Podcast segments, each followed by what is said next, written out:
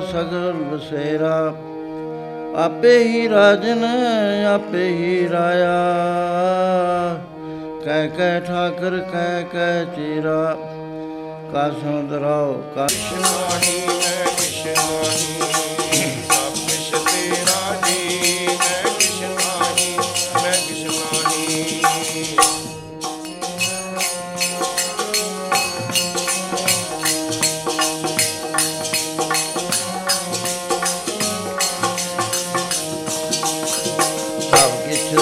ਤੇਰਾ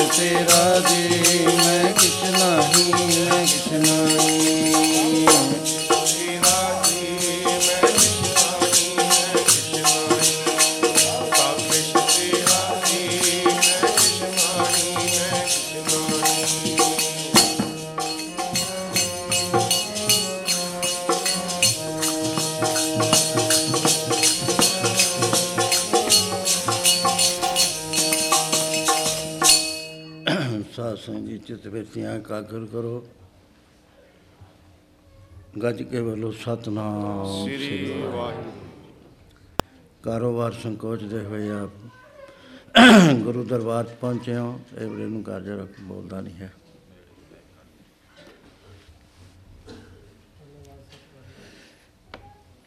ਆ ਮੈਂ ਤੋਂ ਪਹਿਲਾਂ ਆਇਆ ਸਤਸੰਗ ਦਾ ਮਹਾਤਮ ਦੱਸਿਆ ਜਾ ਰਿਹਾ ਸੀ। ਜਿਸ ਦੇ ਸਤ ਸ- ਸਤਸੰਗ ਕਹਿੰਦੇ ਕਿਸ ਚੀਜ਼ ਨੂੰ ਨੇ ਸਤ ਸੰਗਤ ਕੈਸੀ ਜਾਣੀ ਹੈ, ਜਿੱਥੇ ਇੱਕੋ ਨਾਮ ਬਖਾਣੀ ਹੈ।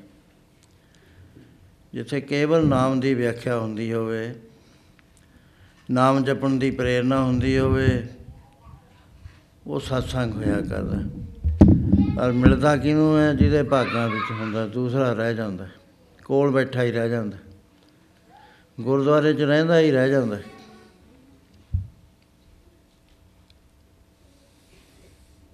ਇਹ ਬਹੁਤ ਐਸਾ ਹੈ ਫਰਮਾਨ ਕੇ ਕਬੀਰੇ ਘੜੀ ਆਦੀ ਘੜੀ ਆਦੀ ਹੂੰ ਫਨਾਦ। ਅੱਧੀ ਘੜੀ, ਇੱਕ ਘੜੀ ਹੁੰਦੀ ਹੈ ਸਵਾ 24 ਮਿੰਟ। 12 ਮਿੰਟ ਦੀ, ਅੱਧੀ 6 ਮਿੰਟ ਦੀ, ਅੱਧੀ ਤੋਂ ਅੱਧੀ। ਭਗਤਨ ਸੇਤੀ ਗੋਸ਼ਟ ਹੈ, ਜੋ ਕੀ ਨੋ ਸੁਲਾ। ਲਾਭ ਹੀ ਲਾਭ ਹੋਇਆ ਕਰਦਾ। ਜਦੋਂ ਅਸੀਂ ਇੱਥੇ ਆ ਕੇ ਬਾਣੀ ਸੁਣ ਸਰਵਣ ਕਰਦੇ ਹਾਂ ਪਿਆਰ ਦੇ ਨਾਲ ਗਾਇਨ ਕਰਦੇ ਹਾਂ ਬੁੱਧੀ ਦੇ ਨਾਲ ਵਿਚਾਰ ਕਰਦੇ ਹਾਂ ਫਿਰ ਹਿਰਦੇ 'ਚ ਧਾਰਨ ਕਰਕੇ ਜੋ ਬਾਣੀ ਦਾ ਉਪਦੇਸ਼ ਹੈ ਉਹਦੇ ਮੁਤਾਬਕ ਆਪਣਾ ਜੀਵਨ ਢਾਲਦੇ ਹਾਂ ਮਹਾਰਾਜ ਕਹਿੰਦੇ ਫਿਰ ਸਤਸੰਗ ਥਾਂ ਪੈਂਦੀ ਆ। ਸੇਵਕ ਸਿੱਖ ਪੂਜਣ ਸਭ ਆਵੇ, ਸਭ ਗਾਵੇ ਹਰ ਹਰ ਊਤਮ ਬਾਣੀ। ਗਾਵਿਆ ਸੁਣਿਆ ਹਰ ਤਿਨ ਕਾ ਥਾਂ ਪਾਵੈ, ਜਿਨ ਸਤਿਗੁਰ ਕੀ ਆਗਿਆ ਸਤ ਸਤ ਕਰ ਮਾਨੀ ਫਲ ਕਿੰਨਾ ਹੁੰਦਾ ਹੈ? ਕਈ ਕੋਟਕ ਜਗ ਫਲਾਂ ਸੁਣ ਗਾਵਣ ਹਾਰੇ ਰਾਮ।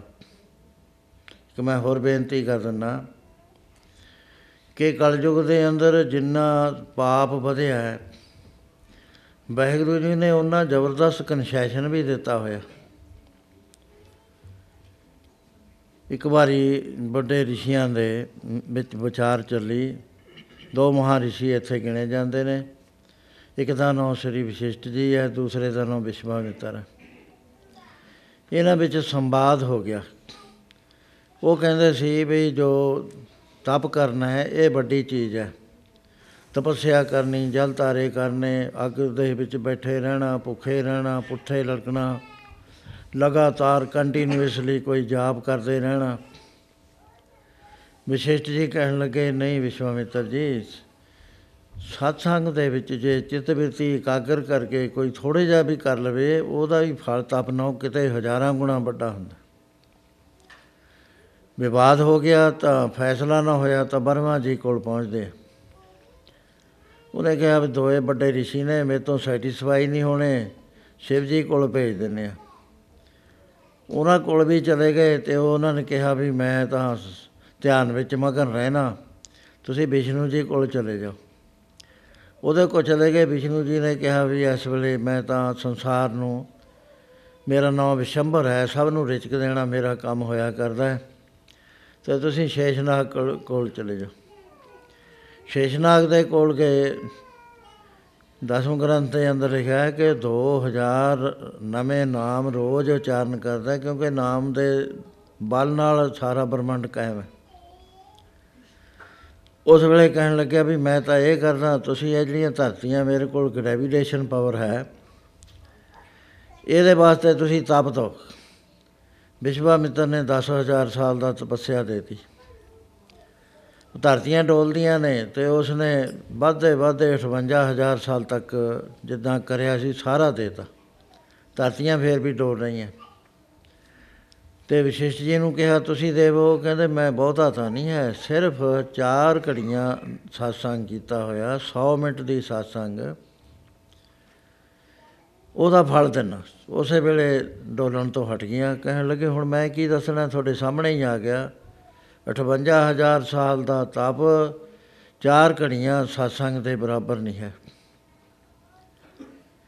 ਐਸਾ ਵੀ ਮਹਾਪੁਰਸ਼ਾਂ ਦਾ ਮਤ ਹੈ ਕਿ ਸਤਜੁਗ ਦੀ 10000 ਸਾਲ ਦੀ ਤਪੱਸਿਆ ਤ੍ਰੇਤੇ ਯੁਗ ਦੇ 1000 ਸਾਲ ਦੀ ਤਪੱਸਿਆ ਦੇ ਬਰਾਬਰ ਹੈ ਤੇ ਦੁਆਪਰ ਦੀ 100 ਸਾਲ ਦੀ ਤਪੱਸਿਆ ਦੇ ਬਰਾਬਰ ਹੈ।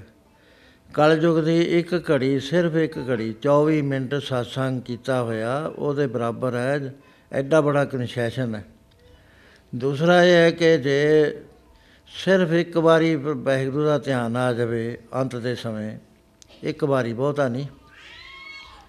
ਉਹਦਾ ਕੀ ਹੁੰਦਾ ਹੈ? ਕਹਿੰਦੇ ਉਹਦੇ ਗਲ 'ਚ ਫ- ਜਮਾਂ ਦੀ ਪਈ ਹੋਈ ਫਾਂਸੀ ਕੱਟ ਜਾਂਦੀ ਹੈ। ਏਕ ਚਿਤ ਜੇ ਇੱਕ ਸ਼ਨ ਤੇ ਆਇਓ, ਕਾਲ ਫਾਸ ਕੇ ਵਿੱਚ ਨਾ ਆਇਓ। ਅਜਾਮਲ ਨੇ ਸਿਰਫ ਜਮਗਣ ਮਾਰੇ ਹਰ ਜਨਾ ਗਿਆ, ਸੁਰਗ ਜਮ ਡੰਡ ਨਾ ਸੋਇਆ। ਗੁਰੂ ਮਹਾਰਾਜ ਫਰਮਾਨ ਕਰਦੇ ਆ ਕਿ ਅਜਾਮਲ ਪ੍ਰੀਤ, ਪੁੱਤਰ, ਪ੍ਰਤ ਕੀਨੀ ਕਰ ਨਰਾਇਣ ਬੁਲਾਰੇ, ਮੇਰੇ ਠਾਕਰ ਕੇ ਮਨ ਭਈ ਭਾਵਨੀ ਜਮ ਕੰਕਰ ਮਾਰ ਵਿਦਾਰੇ ਸੋ ਐਡੇ ਬੜੇ ਕਨਸੈਸ਼ਨ ਨੂੰ ਤੁਸੀਂ ਅਵੇਲ ਕਰਨ ਵਾਸਤੇ ਆਏ ਹੋ। ਜੋ ਆਪਾਂ ਵਿਚਾਰਾਂ ਕਰਨੀਆਂ, ਉਹਨੂੰ ਵਿਚਾਰ ਕੇ ਹਿਰਦੇ 'ਚ ਧਾਰਨ ਕਰੋ। ਕੋਈ ਐਸੀ ਬਾਤ ਨਹੀਂ ਹੈ ਜਿਹੜੀ ਗੁਰੂ ਗ੍ਰੰਥ ਸਾਹਿਬ 'ਚ ਨਾ ਹੋਵੇ, ਕਿਉਂਕਿ ਮਹਾਰਾਜ ਨੇ ਤਾਂ ਇਦੋਂ ਵੀ ਬ- ਵੱਧ ਫਲ ਦੱਸਿਆ। ਕਈ ਕੋਟਿਕ ਜਗ ਫਲਾਂ ਸੁਣ ਗਾਵਣ ਹਾਰੇ ਰਾਮ, ਕਈ ਕਰੋੜ ਜੱਗਾਂ ਦਾ ਫਲ ਮਿਲਦਾ ਹੈ। ਜਿਹੜਾ ਸੁਣਦਾ ਹੈ ਤੇ ਗਾਉਂਦਾ ਹੈ।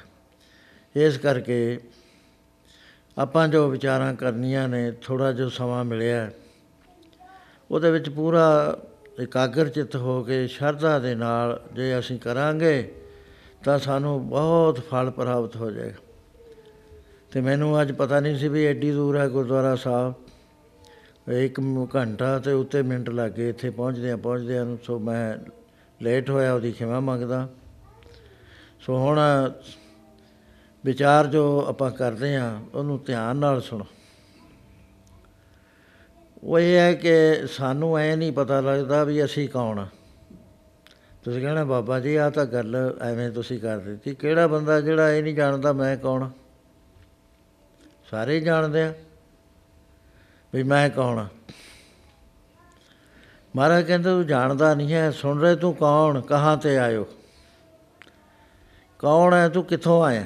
ਇਤੀ ਨਾ ਜਾਣੇ ਕਿਤੇ ਕਿ ਮੁਦਕ ਚੱਲ ਤੇ ਖਬਰ ਨਾ ਪਾਇਓ। ਤੈਨੂੰ ਤਾਂ ਇੰਨਾ ਹੀ ਨਹੀਂ ਪਤਾ ਵੀ ਮੈਂ ਕਿੱਦਾਂ ਚੱਲ ਰਿਹਾ। ਇਹ ਬੜੀ ਸੀਰੀਅਸ ਹੈ ਇਹ ਚੀਜ਼ ਸਾਡੇ ਵਾਸਤੇ। ਉਹ ਇਹ ਹੈ ਕਿ ਸਾਨੂੰ ਇਹ ਨਹੀਂ ਪਤਾ ਵੀ ਅਸੀਂ ਕਿੱਥੋਂ ਆਏ ਆ ਕਿੱਥੇ ਜਾਣਾ ਹੈ ਤੇ ਅਸੀਂ ਹਾਂ ਕੌਣ? ਅਸੀਂ ਕਹਿੰਦੇ ਵੀ ਅਸੀਂ ਤਾਂ ਅ, ਤੁਹਾਡੇ ਸਾਹਮਣੇ ਬੈਠੇ ਹਾਂ ਜੀ ਇਹ ਤਾਂ ਸਰੀਰ ਬੈਠਾ ਹੈ ਗੱਡੀ ਬੈਠੀ ਹੈ ਵਹੀਕਲ ਹੈ ਇਹ ਇਹ ਅਸੀਂ ਨਹੀਂ ਹਾਂ। ਜੇ ਇੱਕ ਡਰਾਈਵਰ ਬੈਠਾ, ਗੱਡੀ ਦਾ ਮਾਲਕ ਬੈਠਾ ਹੋਇਆ, ਉਹਨੂੰ ਪੁੱਛੇ, ਤੂੰ ਕੌਣ ਹੈ? ਉਹ ਗੱਡੀ ਦਾ ਨੰਬਰ ਦੱਸ ਦੇਵੇ ਵੀ ਮੈਂ ਇੰਨੇ ਨੰਬਰ ਹਾਂ ਜੀ, ਇੰਨਾ ਮੇਰੇ ਹੈਗੀ ਹੈ ਗੱਡੀ, ਫਲਾਣੀ ਗੱਡੀ ਹੈ। ਉਹ ਸਾਰੇ ਹੀ ਹੱਸ ਪੈਣਗੇ ਵੀ ਇਹ, ਇਹਦਾ ਦਿਮਾਗ ਫਿਰਿਆ ਹੋਇਆ। ਵੀ ਤੂੰ ਗੱਡੀ ਦਾ ਨੰਬਰ ਕਿਉਂ ਦੱਸਦਾ? ਤੈਨੂੰ ਪੁੱਛਦੇ ਆ ਤੂੰ ਕੌਣ ਹੈ? ਉਹ ਫੇਰ ਗੱਡੀ ਦਾ ਨੰਬਰ ਦੱਸਦਾ, ਕੋਠੀ ਦੇ ਵਿੱਚ ਬੈਠਾ ਹੋਇਆ ਮਾਲਕ, ਜੇ ਉਹਨੂੰ ਪੁੱਛੋ ਵੀ ਤੂੰ ਕੌਣ ਹੈ? ਤੇ ਉਹ ਕਹਿ ਦੇਵੇ, ਮੈਂ 2975 ਹਾਂ। 2975 ਤਾਂ ਤੇਰੀ ਗੱਡੀ ਦਾ ਨੰਬਰ ਹੈ, ਤੇਰੀ ਕੋਠੀ ਦਾ ਨੰਬਰ ਹੈ, ਤੂੰ ਮਕਾਨ ਨਹੀਂ ਮਕੀ ਹੈ ਇਹਦੇ ਵਿੱਚ। ਸੋ ਇਸੇ ਤਰ੍ਹਾਂ ਦੇ ਨਾਲ ਅਸੀਂ ਜਿਹੜਾ ਆਪਣੇ ਆਪ ਨੂੰ ਸਮਝ ਨਹੀਂ ਸਕੇ, ਉਹਦਾ ਕਾਰਨ ਕੀ ਹੈ? ਵੀ ਕਿਉਂ ਨਹੀਂ ਸਾਨੂੰ ਪਤਾ ਲੱਗਦਾ ਕਿ ਮੈਂ ਕੌਣ ਆ ਇੰਨੀ ਗਲਤਫਹਿਮੀ ਸਾਡੇ ਵਿੱਚ ਕਿਵੇਂ ਹੋ ਗਈ? ਮਹਾਰਾਜ ਜੀ ਨੂੰ ਪੁੱਛ ਲਓ ਵੀ ਸੱਚੇ ਪਾਤਸ਼ਾਹ, ਸਾਨੂੰ ਤਾਂ ਨਹੀਂ ਪਤਾ ਲੱਗਦਾ। ਆਪ ਇਹ ਦੱਸ ਦਿਓ ਵੀ ਅਸੀਂ ਕੌਣ ਆ? ਮਹਾਰਾਜ ਕਹਿੰਦੇ ਪਿਆਰਿਆ ਇਹ ਤਾਂ ਤੈਨੂੰ ਪੁੱਛਣਾ ਪਏਗਾ, ਪਰ ਤੈਨੂੰ ਅਸੀਂ ਇਹ ਦੱਸਦੇ ਹਾਂ, ਤੇਰਾ ਸਫ਼ਰ ਕਿੰਨਾ ਲੰਮਾ ਹੈ। ਕਈ ਜਨਮ ਪਏ ਕੀਟ ਪਤੰਗਾ, ਕਈ ਜਨਮ ਗਜ ਮੀਨ ਕਰੰਗਾ, ਕਈ ਜਨਮ ਪੰਖੀ ਸਰਪ ਹੋਇਓ, ਕਈ ਜਨਮ ਹੈਵਰ ਬਿਰਖ ਜੋਇਓ। ਮਿਲ ਜਗਦੀਸ਼ ਮਿਲਨ ਕੀ ਬਰੀਆ ਚਰੰਗ ਕਾਲੇ ਦੇਹ ਸੰਜਰੀਆ। ਇਹ ਦੇਹ ਮਿਲੀ ਹੈ ਸਾਨੂੰ। ਔਰ ਬਹੁਤ ਦੇਰ ਤੇ ਬਾਅਦ ਮਿਲੀ ਹੈ। ਮਹਾਰਾਜ ਕਹਿੰਦੇ, ਫਿਰ ਤੇ ਫਿਰ ਤਾਂ ਬਹੁਤੇ ਯੁੱਗ ਹਾਰਿਓ ਮਾਨਸ ਦੇ ਲਈ। ਇੱਕ ਯੁੱਗ ਦੀ ਉਮਰ ਸਤਜੁਗ ਦੀ 17 ਲੱਖ 28 ਹਜ਼ਾਰ ਸਾਲ ਹੈ। ਤ੍ਰੇਤੇ ਯੁੱਗ ਦੀ ਉਮਰ 12 ਲੱਖ 96 ਹਜ਼ਾਰ ਸਾਲ ਹੈ। ਦੁਆਪਰ ਯੁੱਗ ਦੀ ਉਮਰ ਜੋ ਹੈ ਉਹ 8 ਲੱਖ 64 ਹਜ਼ਾਰ ਸਾਲ ਹੈ। ਕਲ ਯੁੱਗ ਦੀ ਉਮਰ ਹੈ 4 ਲੱਖ 32 ਹਜ਼ਾਰ ਸਾਲ। ਮਹਾਰਾਜ ਕਹਿੰਦੇ ਇੱਕ ਚੌਂਕੜੀ ਨਹੀਂ ਫਿਰਿਆ, ਫਿਰ ਤਾਂ ਫਿਰ ਤਾਂ ਬਹੁਤੇ ਯੁੱਗ ਹਾਰਿਓ, ਬਹੁਤੇ ਗਿਣਤੀ ਨਹੀਂ ਇੱਥੇ ਮਹਾਰਾਜ ਨੇ ਕਰੀ ਵੀ 100 ਯੁੱਗ ਹੋ ਗਿਆ ਜਾਂ 500 ਯੁੱਗ ਹੋ ਗਿਆ। ਕਿਉਂ ਇਹ ਬਾਣੀ ਧੁਰਕੀ ਬਾਣੀ ਹੈ ਜਿਹਨੂੰ ਅਕਾਲ ਪੁਰਖ ਦੀ ਬਾਣੀ ਕਹਿੰਦੇ ਨੇ, ਇਹ ਕੋਈ ਐਵੇਂ ਇਮੇਜਿਨਰੀ ਗੱਲਾਂ ਨਹੀਂ ਕਰੀਆਂ ਹੋਈਆਂ, ਜੋ ਸੱਤ ਹੈ ਉਸ ਨੂੰ ਦੇਖ ਕੇ ਸੰਤਨ ਕੀ ਸੁਣ, ਸਾਚੀ ਸਾਖੀ, ਸੋ ਬੋਲੇ ਜੋ ਪੇਖੇ ਆਖੀ। ਦੂਜੀ ਗੱਲ ਨਹੀਂ, ਮਹਾਤਮਾ ਕਿਆ ਕਰਦੇ। ਸੋ ਇਹ ਸਾਨੂੰ ਬੜਾ ਸੀਰੀਅਸ ਮਾਮਲਾ ਹੈ ਸਾਡੇ ਸਾਹਮਣੇ, ਸਾਨੂੰ ਸੋਚਣਾ ਚਾਹੀਦਾ ਹੈ ਵੀ ਅਸੀਂ ਕੌਣ ਆ, ਮੇਰੇ ਆਉਣ ਦਾ ਮਤਲਬ ਕੀ ਆ? ਮਹਾਰਾਜ ਕਹਿੰਦੇ, ਕੇਤੇ ਰੁਖ ਬਿਰਖਾਂ ਮਚੀਨੇ, ਕੇਤੇ ਪਸ਼ੂ ਪਾਏ ਕੇਤੇ ਨਾਗਕੁਲੀ ਮੇ ਆਏ, ਕੇਤੇ ਪੰਖ ਉਡਾਏ। ਜੇ ਇਹਨਾਂ ਦੀ ਗਿਣਤੀ ਕਰੀਏ, ਤਾਂ 42 ਤ- ਚ- 84 ਲੱਖ ਕਿਸਮ ਦੀਆਂ ਇਹ ਸਰੀਰ ਨੇ, ਇਹ ਅਰਥ ਪਲੈਨਟ ਉੱਤੇ। ਇਹਦੇ ਵਿੱਚ ਮਹਾਰਾਜ ਕਹਿੰਦੇ ਰੁੱਖਾਂ ਦੇ ਵੀ ਹੈ, ਰੁੱਖ ਵੀ ਅਸੀਂ ਬਣੇ। ਪੱਥਰ ਵੀ ਅਸੀਂ ਮੌਲਾਨਾ ਰਿਊ- ਰੂਮ ਲਿਖਦਾ ਕਿ ਜਦ ਮੇਰੀ ਸੁਰਤੀ ਡੂੰਘੀ ਜਾਂਦੀ ਹੈ, ਮੈਂ ਕੀ ਦੇਖਦਾ ਕਿ ਮੈਂ ਪੱਥਰ ਵੀ ਬਣਿਆ ਰਿਹਾ। ਜੁਗ ਬੀਤ ਕੇ ਮੈਨੂੰ ਪੱਥਰ ਬਣੇ। ਨੂੰ ਤੇ ਫਿਰ ਮੈਂ ਦੇਖਦਾ ਕਿ ਮੈਂ ਦਰਖਤ ਵੀ ਬਣਿਆ ਰਿਹਾ ਵੈਜੀਟਰ ਵੈਜੀਟੇਸ਼ਨ ਵੀ ਮੈਂ ਸਾਰੀ ਹੰਡਾਈ ਪੰਖੀ ਵੀ ਬਣਿਆ। ਮਹਾਰਾਜ ਕਹਿੰਦੇ, ਕਿਤੇ ਪੰਖ ਉਡਾਏ, ਕਿਤੇ ਨਾਗਕੁਲੀ ਮੇ ਆਏ, ਕਿਤੇ ਪੰਖ ਉਡਾਏ। ਨਾਗਾਂ ਦੀ ਕੁਲ ਵਿੱਚ ਆਏ। 24 ਲੱਖ ਕਿਸਮ ਦੇ ਜੀਵ ਜੰਤੂ ਹੋਇਆ ਕਰਦੇ ਨੇ, ਇਹ ਜਿਹੜੇ ਦਰਖਤ ਵਗੈਰਾ ਨੇ। 9 ਲੱਖ ਕਿਸਮ ਦੇ ਪੰਛੀ ਹੋਇਆ ਕਰਦੇ ਨੇ 9 ਲੱਖ ਕਿਸਮ ਦੇ ਧਰਤੀ ਤੇ ਰਿੰਗਣ ਵਾਲੇ ਹੋਇਆ ਕਰਦੇ ਨੇ। ਇਸ ਤਰ੍ਹਾਂ ਗਿਣਦੇ ਹੋਏ 84 ਲੱਖ ਗਿਣਦੇ ਨੇ ਸਾਰੀ। ਮਹਾਰਾਜ ਨੇ ਬਾਰ-ਬਾਰ 84 ਲੱਖ ਦਾ ਜ਼ਿਕਰ ਕੀਤਾ। ਇਹ ਸਾਨੂੰ ਕਿਉਂ ਨਹੀਂ ਪਤਾ ਰਹਿੰਦਾ? ਇਹ ਵੀ ਸਾਡੇ ਉੱਤੇ ਵਾਹਿਗੁਰੂ ਦੀ ਬੜੀ ਭਾਰੀ ਦਇਆ ਹੈ ਕਿ ਜੇ ਸਾਨੂੰ ਪਤਾ ਲੱਗ ਜਾਵੇ ਨਾ ਮੈਂ ਕੌਣ ਆ? ਪਿਛਲੇ ਜਨਮ ਚ ਮੈਂ ਕਿੱਥੇ ਹੀ ਝਗੜੇ ਖੜੇ ਹੋ ਜਾਣ ਬੇਅੰਤ। ਬਹੁਤ ਝਗੜੇ ਹੋ ਜਾਂਦੇ ਨੇ ਇੱਥੇ ਮੈਂ ਤੁਹਾਨੂੰ ਅਮਰੀਕਾ ਦੀ ਉਹ ਗੱਲ ਦੱਸਦਾ ਇੱਕ। ਇਹ ਕੈਲੀਫੋਰਨੀਆ ਦੇ ਅੰਦਰ ਇੱਕ ਅਮਰੀਕਨ ਸਿੰਘ ਬਣ ਗਿਆ। ਉਹਨੂੰ ਨਾਮ ਜਪਣ ਦੀ ਜੁਗਤੀ ਦਾ ਪਤਾ ਲੱਗਿਆ, ਉਹਨੇ ਮਨ ਚਿਤ ਲਾ ਕੇ ਨਾਮ ਜਪਿਆ। ਤੇ ਉਹ ਐਸੀ ਅਵਸਥਾ 'ਚ ਪਹੁੰਚ ਗਿਆ ਜਿੱਥੇ ਜਾ ਕੇ ਦੇਵ ਅੱਖ ਖੁੱਲ ਜਾਇਆ ਕਰਦੀ ਹੈ। ਉਹਨੇ ਸਮਾਧੀ 'ਚ ਦੇਖਿਆ ਕਿ ਮੈਂ ਪਿਛਲੇ ਜਨਮ ਵਿੱਚ ਭਾਰਤ ਵਿੱਚ ਜੰਮਿਆ ਸੀ, ਹਿੰਦੁਸਤਾਨ ਔਰ ਪੰਜਾਬ ਵਿੱਚ। ਪੰਜਾਬ ਦੇ ਵੀ ਰੋਪੜ ਜ਼ਿਲ੍ਹੇ 'ਚ। ਤੇ ਰੋਪੜ ਦੇ ਵਿੱਚ ਵੀ ਭੱਕੂਵਾਲ ਪਿੰਡ ਵਿੱਚ। ਇਸ ਗੱਲ ਨੂੰ ਪਤਾ ਕਰਨ ਵਾਸਤੇ ਜਿਸ ਵਕਤ ਉੱਥੇ ਜਥਾ ਗਿਆ ਅਮਰੀਕਨਾਂ ਦਾ, ਉਹਦੇ ਨਾਲ ਚਲਿਆ ਗਿਆ। ਚੰਡੀਗੜ੍ਹ ਕੀਰਤਨ ਹੋ ਰਿਹਾ ਸੀ। ਉਥੇ ਉਸਨੇ, ਬੀਬੀ ਪੈਸੇ ਨਾ ਰੱਖੇ ਸੀ ਉਹਦਾ ਰੱਖ ਦੋ ਮਹਾਰਾਜ ਕਿ ਜਦੋਂ ਕੀਰਤਨ ਹੋ ਰਿਹਾ ਸੀ, ਸੁਣਨ ਵਾਸਤੇ ਬੜੀ ਦੂਰ ਦੂਰ ਤੋਂ ਆਏ। ਤੇ ਇੱਕ ਸਿੰਘ ਆਇਆ, ਜਿਹਦਾ ਨਾਮ ਅਜੀਤ ਸਿੰਘ ਸੀ। ਉਹਨੇ ਪੁੱਛਿਆ ਵੀ ਇੱਥੇ ਰੋਪੜ ਦਾ ਕੋਈ ਹੈ? ਉਹ ਕਹਿਣ ਲੱਗੇ ਵੀ ਇਹ ਹੈ ਰੋਪੜ ਦਾ। ਕਹਿੰਦਾ ਭੱਕੂ ਮਾਜਰੇ ਦਾ ਹੈ ਕੋਈ? ਕਹਿੰਦਾ ਮੇਰਾ ਹੀ ਪਿੰਡ ਭੱਕੂ ਮਾਜਰਾ। ਪਰ ਮੈਂ ਨਾਲ ਰਹਿਣਾ। ਭੱਕੂ ਮਾਜਰੇ ਦੇ ਨਾਲ ਝੱਲੀਆਂ ਪਿੰਡ ਹੈ। ਗੁਰਬਖਸ਼ ਸਿੰਘ ਮੇਰਾ ਨਾਮ ਹੈ। ਕਹਿਣ ਲੱਗੇ, ਤੂੰ ਭੱਕੂ ਮਾਜਰੇ ਦੇ ਸੂਬੇਦਾਰ ਨੂੰ ਜਾਣਦਾ ਹੈ? ਕਹਿੰਦਾ, ਅੱਛੀ ਤਰ੍ਹਾਂ ਜਾਣਦਾ। ਉਹ ਸਿੰਘ ਹੈ, ਤਿਆਰ ਬਰ ਤਿਆਰ। ਕਹਿੰਦਾ ਮੈਂ ਮਿਲਣਾ ਹੈ ਉਹਨੂੰ। ਕੱਲ ਨੂੰ ਦ- ਦੱਸ ਸਕਦਾ ਹੈ? ਜਾਂ ਮੈਨੂੰ ਲੈ ਚਲੋ। ਕਹਿੰਦਾ ਸਾਹਿਬ ਬਹਾਦਰ, ਮੈਂ ਕੱਲ ਨੂੰ ਸਿੰਘ ਸਾਹਿਬ, ਉਹਨੂੰ ਨਾਲ ਲੈ ਕੇ ਹੀ ਆਵਾਂਗਾ। ਮੈਂ ਤੇਰਾ ਸੰਦੇਹਾ ਦੇ ਦੂੰ। ਉਹ ਦੂਸਰੇ ਦਿਨ ਚੰਡੀਗੜ੍ਹ ਦੇ ਨੇੜੇ ਇੱਕ ਪਿੰਡ ਹੈ, ਬਠੇੜੀ। ਉੱਥੇ ਇੰਤਜ਼ਾਰ ਕਰਨ ਲੱਗਿਆ ਤੇ ਇਧਰੋਂ ਜਦ ਇਹਨੂੰ ਸੁਨੇਹਾ ਦਿੱਤਾ, ਇਹ ਕਹਿੰਦਾ, ਮੈਂ ਤਾਂ ਕਿਸੇ ਗੋਰੇ ਨੂੰ ਜਾਣਦਾ ਨਹੀਂ। ਉਹ ਕਹਿੰਦਾ, ਅਮਰੀਕਨ ਸਿੰਘ ਹੈ, ਤੇਰਾ ਨਾਮ ਲੈ ਰਿਹਾ, ਤੇਰੇ ਪਿੰਡ ਦਾ ਨਾਮ ਲੈ ਰਿਹਾ। ਤੇ ਮੈਂ ਜਾਮਨੀ ਲਈ ਹੈ ਕਿ ਮੈਂ ਕੱਲ ਨੂੰ ਨਾਲ ਲੈ ਕੇ ਆਵਾਂਗਾ। ਕਹਿੰਦਾ, ਤੇਰੇ ਕਹੇ ਤੇ ਮੈਂ ਜਾਇਆ ਨਾ ਮੈਨੂੰ ਤਾਂ ਪਤਾ ਨਹੀਂ। ਉਹ ਦੂਸਰੇ ਦਿਨ ਮੋਟਰਸਾਈਕਲ ਤੇ ਜਦ ਚੱਲਿਆ, ਘਰ ਵਾਲੀ ਵੀ ਨਾਲ ਹੈ, ਪਿਆਰਾ ਸਿੰਘ ਦੇ, ਪਿਆਰਾ ਸਿੰਘ ਸੀ ਉਹਦਾ ਨਾਮ ਜਿਸ ਵਾਰ ਇਹ ਆਇਆ ਉੱਥੇ ਬਠੇੜੀ ਦੇ ਬਰਾਬਰ ਉਹਨੇ ਆਵਾਜ਼ ਦਿੱਤੀ, ਕਹਿੰਦਾ, ਪਿਆਰਾ ਸਿੰਘ, ਠਹਿਰੋ। ਮੋਟਰਸਾਈਕਲ ਤੇ ਸੀ, ਸਕੂਟਰ ਤੇ। ਉਹ ਠਹਿਰ ਗਿਆ। ਫਤਿਹ ਬੁਲਾਈ। ਕਹਿਣ ਲੱਗਿਆ ਸਾਹਿਬ ਤੈਨੂੰ ਮੈਂ ਤਾਂ ਜਾਣਦਾ ਨਹੀਂ ਹਾਂ। ਉਹ ਕਹਿੰਦਾ, ਤੂੰ ਨਹੀਂ ਜਾਣਦਾ, ਮੈਂ ਜਾਣਦਾ, ਤੈਨੂੰ ਅੱਛੀ ਤਰ੍ਹਾਂ ਜਾਣਦਾ। ਇੱਕ ਪਾਸੇ ਬਹਿ ਜਾਓ, ਸੜਕ ਦੇ ਪਾਸੇ ਹੋ ਕੇ ਬਹਿ ਗਏ। ਉਹ ਕਹਿਣ ਲੱਗਿਆ ਵੀ, ਆਪਣ, ਤੇਰੇ ਪਿਤਾ ਦਾ ਨਾਮ ਆ ਨਹੀਂ? ਕਹਿੰਦਾ, ਹਾਂ। ਸਾਰਾ ਦੱਸਦਾ, ਕਹਿੰਦਾ ਤੂੰ ਤਾਂ ਐ ਜਾਣਦਾ, ਜਿਵੇਂ ਉੱਥੇ ਰਿਹਾ ਹੁੰਦਾ, ਕਹਿੰਦਾ ਹਾਂ, ਮੈਂ ਰਿਹਾ ਹੋਇਆ, ਤਾਂ ਹੀ ਦੱਸ ਰਿਹਾ। ਕਹਿੰਦਾ ਹੁਣ ਸਾਹਿਬ ਮੇਰੇ ਨੂੰ ਜਿਆਦੇ ਬੁਝਾਰਤਾ ਨਾ ਪਾ। ਮੈਨੂੰ ਇਹ ਦੱਸ ਵੀ ਤੂੰ ਕਿਵੇਂ ਜਾਣਦਾ ਹੈ ਤੇ ਕੌਣ ਹੈ ਆਪਣਾ ਪਰਿਚਾ ਦੇ ਮੈਂ ਤੈਨੂੰ ਪਹਿਲਾਂ ਦੇਖਿਆ ਨਹੀਂ। ਕਹਿੰਦਾ ਤੇਰੀ ਭੈਣ ਸੀ ਨਾ ਗੁਰਦਿਆਲ ਕੌਰ ਕਹਿੰਦਾ ਹਾਂ। ਕਹਿੰਦਾ ਚੜ੍ਹਾਈ ਕਰ ਗਈ ਸੀ। ਕਹਿੰਦਾ ਹਾਂ, ਚੜ੍ਹਾਈ ਕਰ ਗਈ ਸੀ, ਜਵਾਨੀ 'ਚ। ਕਹਿੰਦਾ ਮੈਂ ਉਹੀ ਆ। ਮੈਂ ਜਾ ਕੇ ਕੈਲੀਫੋਰਨੀਆ ਐਲਏ ਦੇ ਨੇੜੇ ਮੇਰਾ ਜਨਮ ਹੋਇਆ। ਮੇਰੇ ਸੰਸਕਾਰ ਪਹਿਲੇ ਤੈਨੂੰ ਪਤਾ ਹੀ ਆ, ਆਪਾਂ ਭਜਨ ਕਰਦੇ ਹੁੰਦੇ ਜਥੇ ਦੇ ਸਿੰਘ ਸੀਗੇ। ਭਾਈ ਰਣਧੀਰ ਸਿੰਘ ਉਹਨਾਂ ਦੇ ਜੋ ਜਥੇ ਆ ਵੈਗਰੂ ਵੈਗਰੂ ਵਾਲੇ ਉਹਨਾਂ ਦੇ ਨਾਲ ਸੀ ਉਹਨਾਂ ਦਾ ਸੰਪਰਕ। ਕਹਿੰਦਾ ਆਪਾਂ ਭਜਨ ਕਰਦੇ ਸੀ। ਮੇਰਾ ਜਨਮ ਮੈਨੂੰ ਇਹ ਸਰੀਰ ਮਨੁੱਖ ਦਾ ਮਿਲਿਆ। ਤੇ ਮੈਂ ਅਮਰੀਕਾ 'ਚ ਹੋਇਆ। ਉੱਥੇ ਪੁਰਾਣੇ ਸੰਸਕਾਰਾਂ ਦੇ ਬਲ ਕਰਕੇ ਮੈਂ ਅੰਮ੍ਰਿਤ ਛਕ ਲਿਆ ਤੇ ਭਜਨ ਕਰਨ ਲੱਗ ਗਿਆ। ਭਜਨ ਕਰਦੇ ਕਰਦੇ ਮੈਨੂੰ ਆ ਅਨੁਭਵ ਹੋਇਆ ਜਿਹੜੀਆਂ ਮੈਂ ਤੇਰੇ ਨਾਲ ਗੱਲਾਂ ਕਰਦਾ। ਮੈਂ ਇਸ ਕਰਕੇ ਇੰਡੀਆ ਆਇਆ ਕਿ ਵੀ ਮੇਰਾ ਕਿਤੇ ਵਹਿਮ ਤਾਂ ਨਹੀਂ ਹੈ ਕੋਈ ਇਹ। ਸੱਚੀ ਗੱਲ ਹੈ।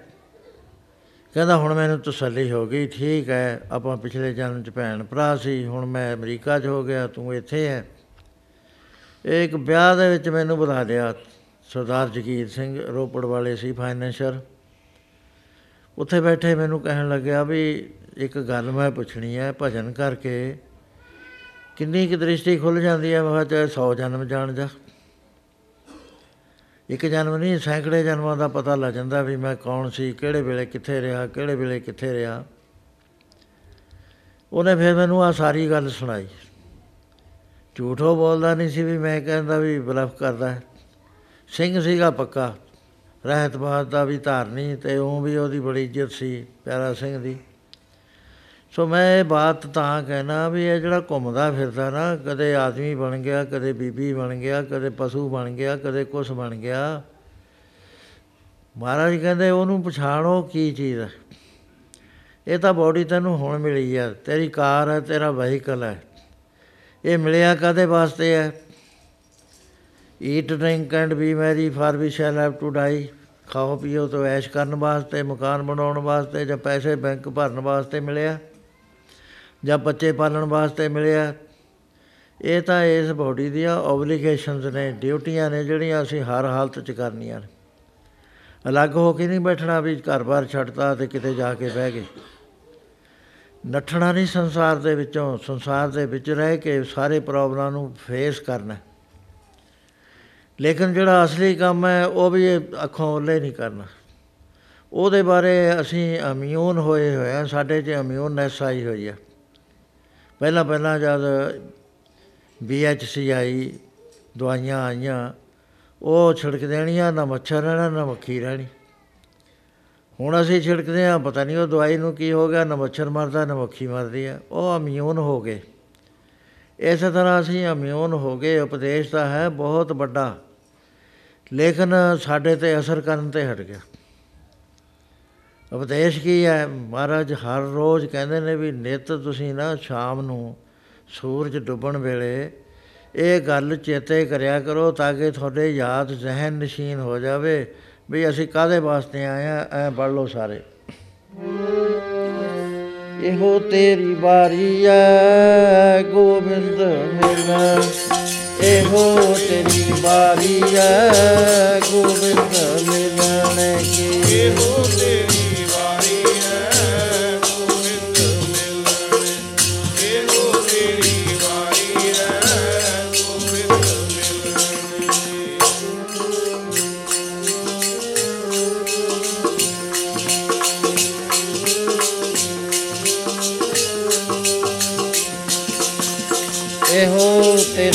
ਤੇਰੀ ਬਾਰੀ ਐ ਗੋਬਿੰਦ ਮਿਲਣ ਇਹੋ ਤੇਰੀ ਬਾਰੀ ਐ ਗੋਬਿੰਦ ਮਿਲਣ ਕੀ ਇਹੋ ਤੇਰੀ ਸਭ ਬੋਲੋ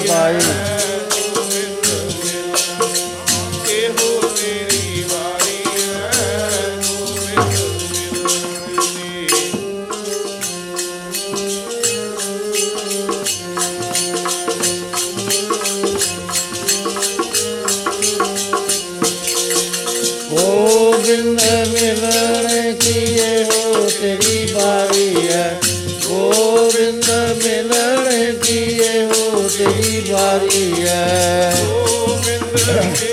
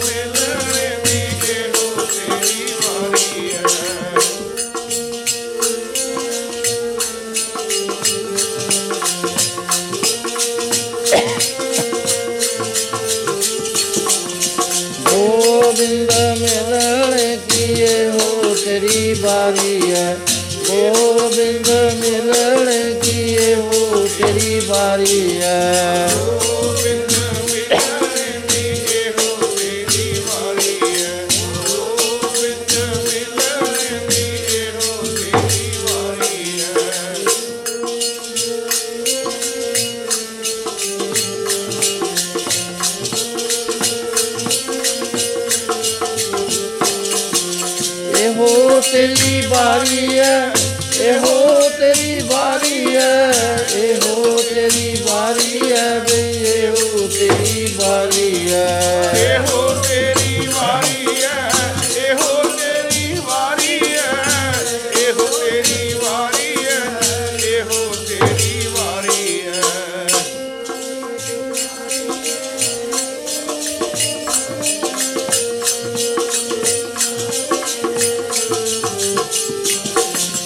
ਇਹੋ ਤੇਰੀ ਬਾਰੀ ਐ।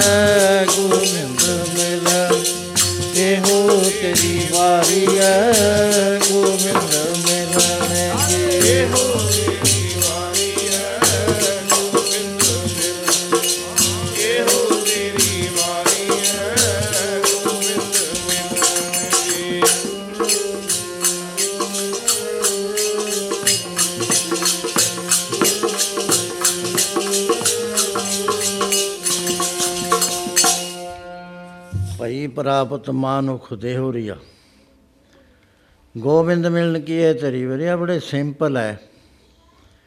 ਅਰਥ ਕਰਨ ਦੀ ਲੋੜ ਨਹੀਂ। ਕੋਈ ਵੀ ਸੰਗਤ ਵਿੱਚ ਐਸਾ ਪ੍ਰੇਮੀ ਨਹੀਂ ਹੈ ਜਿਹੜਾ ਇਹ ਗੱਲ ਨਾ ਸਮਝਦਾ ਹੋਵੇ। ਲੇਕਿਨ ਇਹਦਾ ਉਹ ਅਸਰ ਨਹੀਂ ਹੁੰਦਾ ਜਿਹੜਾ ਹੋਣਾ ਚਾਹੀਦਾ। ਮਾਮੂਲੀ ਗੱਲ ਹੈ। ਮੈਂ ਇੱਕ ਕ- ਦ- ਘਰੋਗੀ ਮਿਸਾਲ ਦਿੰਦਾ। ਕਿ ਧਾਨ ਬੀਜੇ ਹੋਏ ਨੇ ਧਾਨਾਂ ਦੀ ਖੇਤੀ ਹੈ। ਤੇ ਨਹਿਰਾਂ ਦੇ ਜਿੱਥੇ ਮੋਗੇ ਪੈਂਦੇ ਨੇ ਖੇਤਾਂ 'ਚ ਉੱਥੇ ਬਾਰੀ ਬੰਦੇ ਨੇ। ਇੱਕ ਮੀਰ ਆਬ ਹੁੰਦਾ ਹੈ, ਸਾਂਝਾ ਬੰਦਾ ਇਮਾਨਦਾਰ। ਉਹਦੇ ਘੜੀ ਵਗੈਰਾ ਦਾ ਪੂਰਾ ਇੰਤਜ਼ਾਮ ਹੁੰਦਾ ਹੈ, ਇਮਾਨਦਾਰ ਹੁੰਦਾ ਹੈ, ਸਭ ਨੂੰ ਵਿਸ਼ਵਾਸ ਹੁੰਦਾ। ਹੈ। ਉਹ ਟੋਟਲ ਜਿੰਨੀ ਐਕੜੇਜ ਹੈ ਉਹਦੇ ਉੱਤੇ ਉਹਨੂੰ ਉਸ, ਉਹਦੇ ਉੱਤੇ ਤਕਸੀਮ ਕਰਦਾ ਵੀ ਸਤੀ ਦਿਨ ਹੀ ਪਾਣੀ ਆਉਣਾ ਚਾਹੀਦਾ।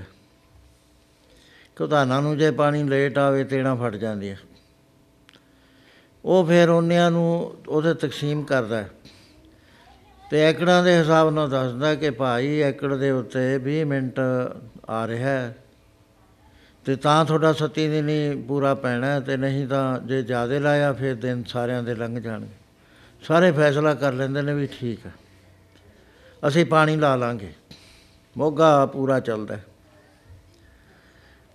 ਉਹ ਪਾਣੀ ਬਾਰੀ ਬਾਰੀ ਲੱਗਦਾ ਹੈ ਤੇ ਉਹ ਸਲਿੱਪਾਂ ਦੇ ਦਿੰਦਾ ਇੱਕ ਕਿਸਾਨ ਨੇ ਸਲਿੱਪ ਲੈ ਲਈ।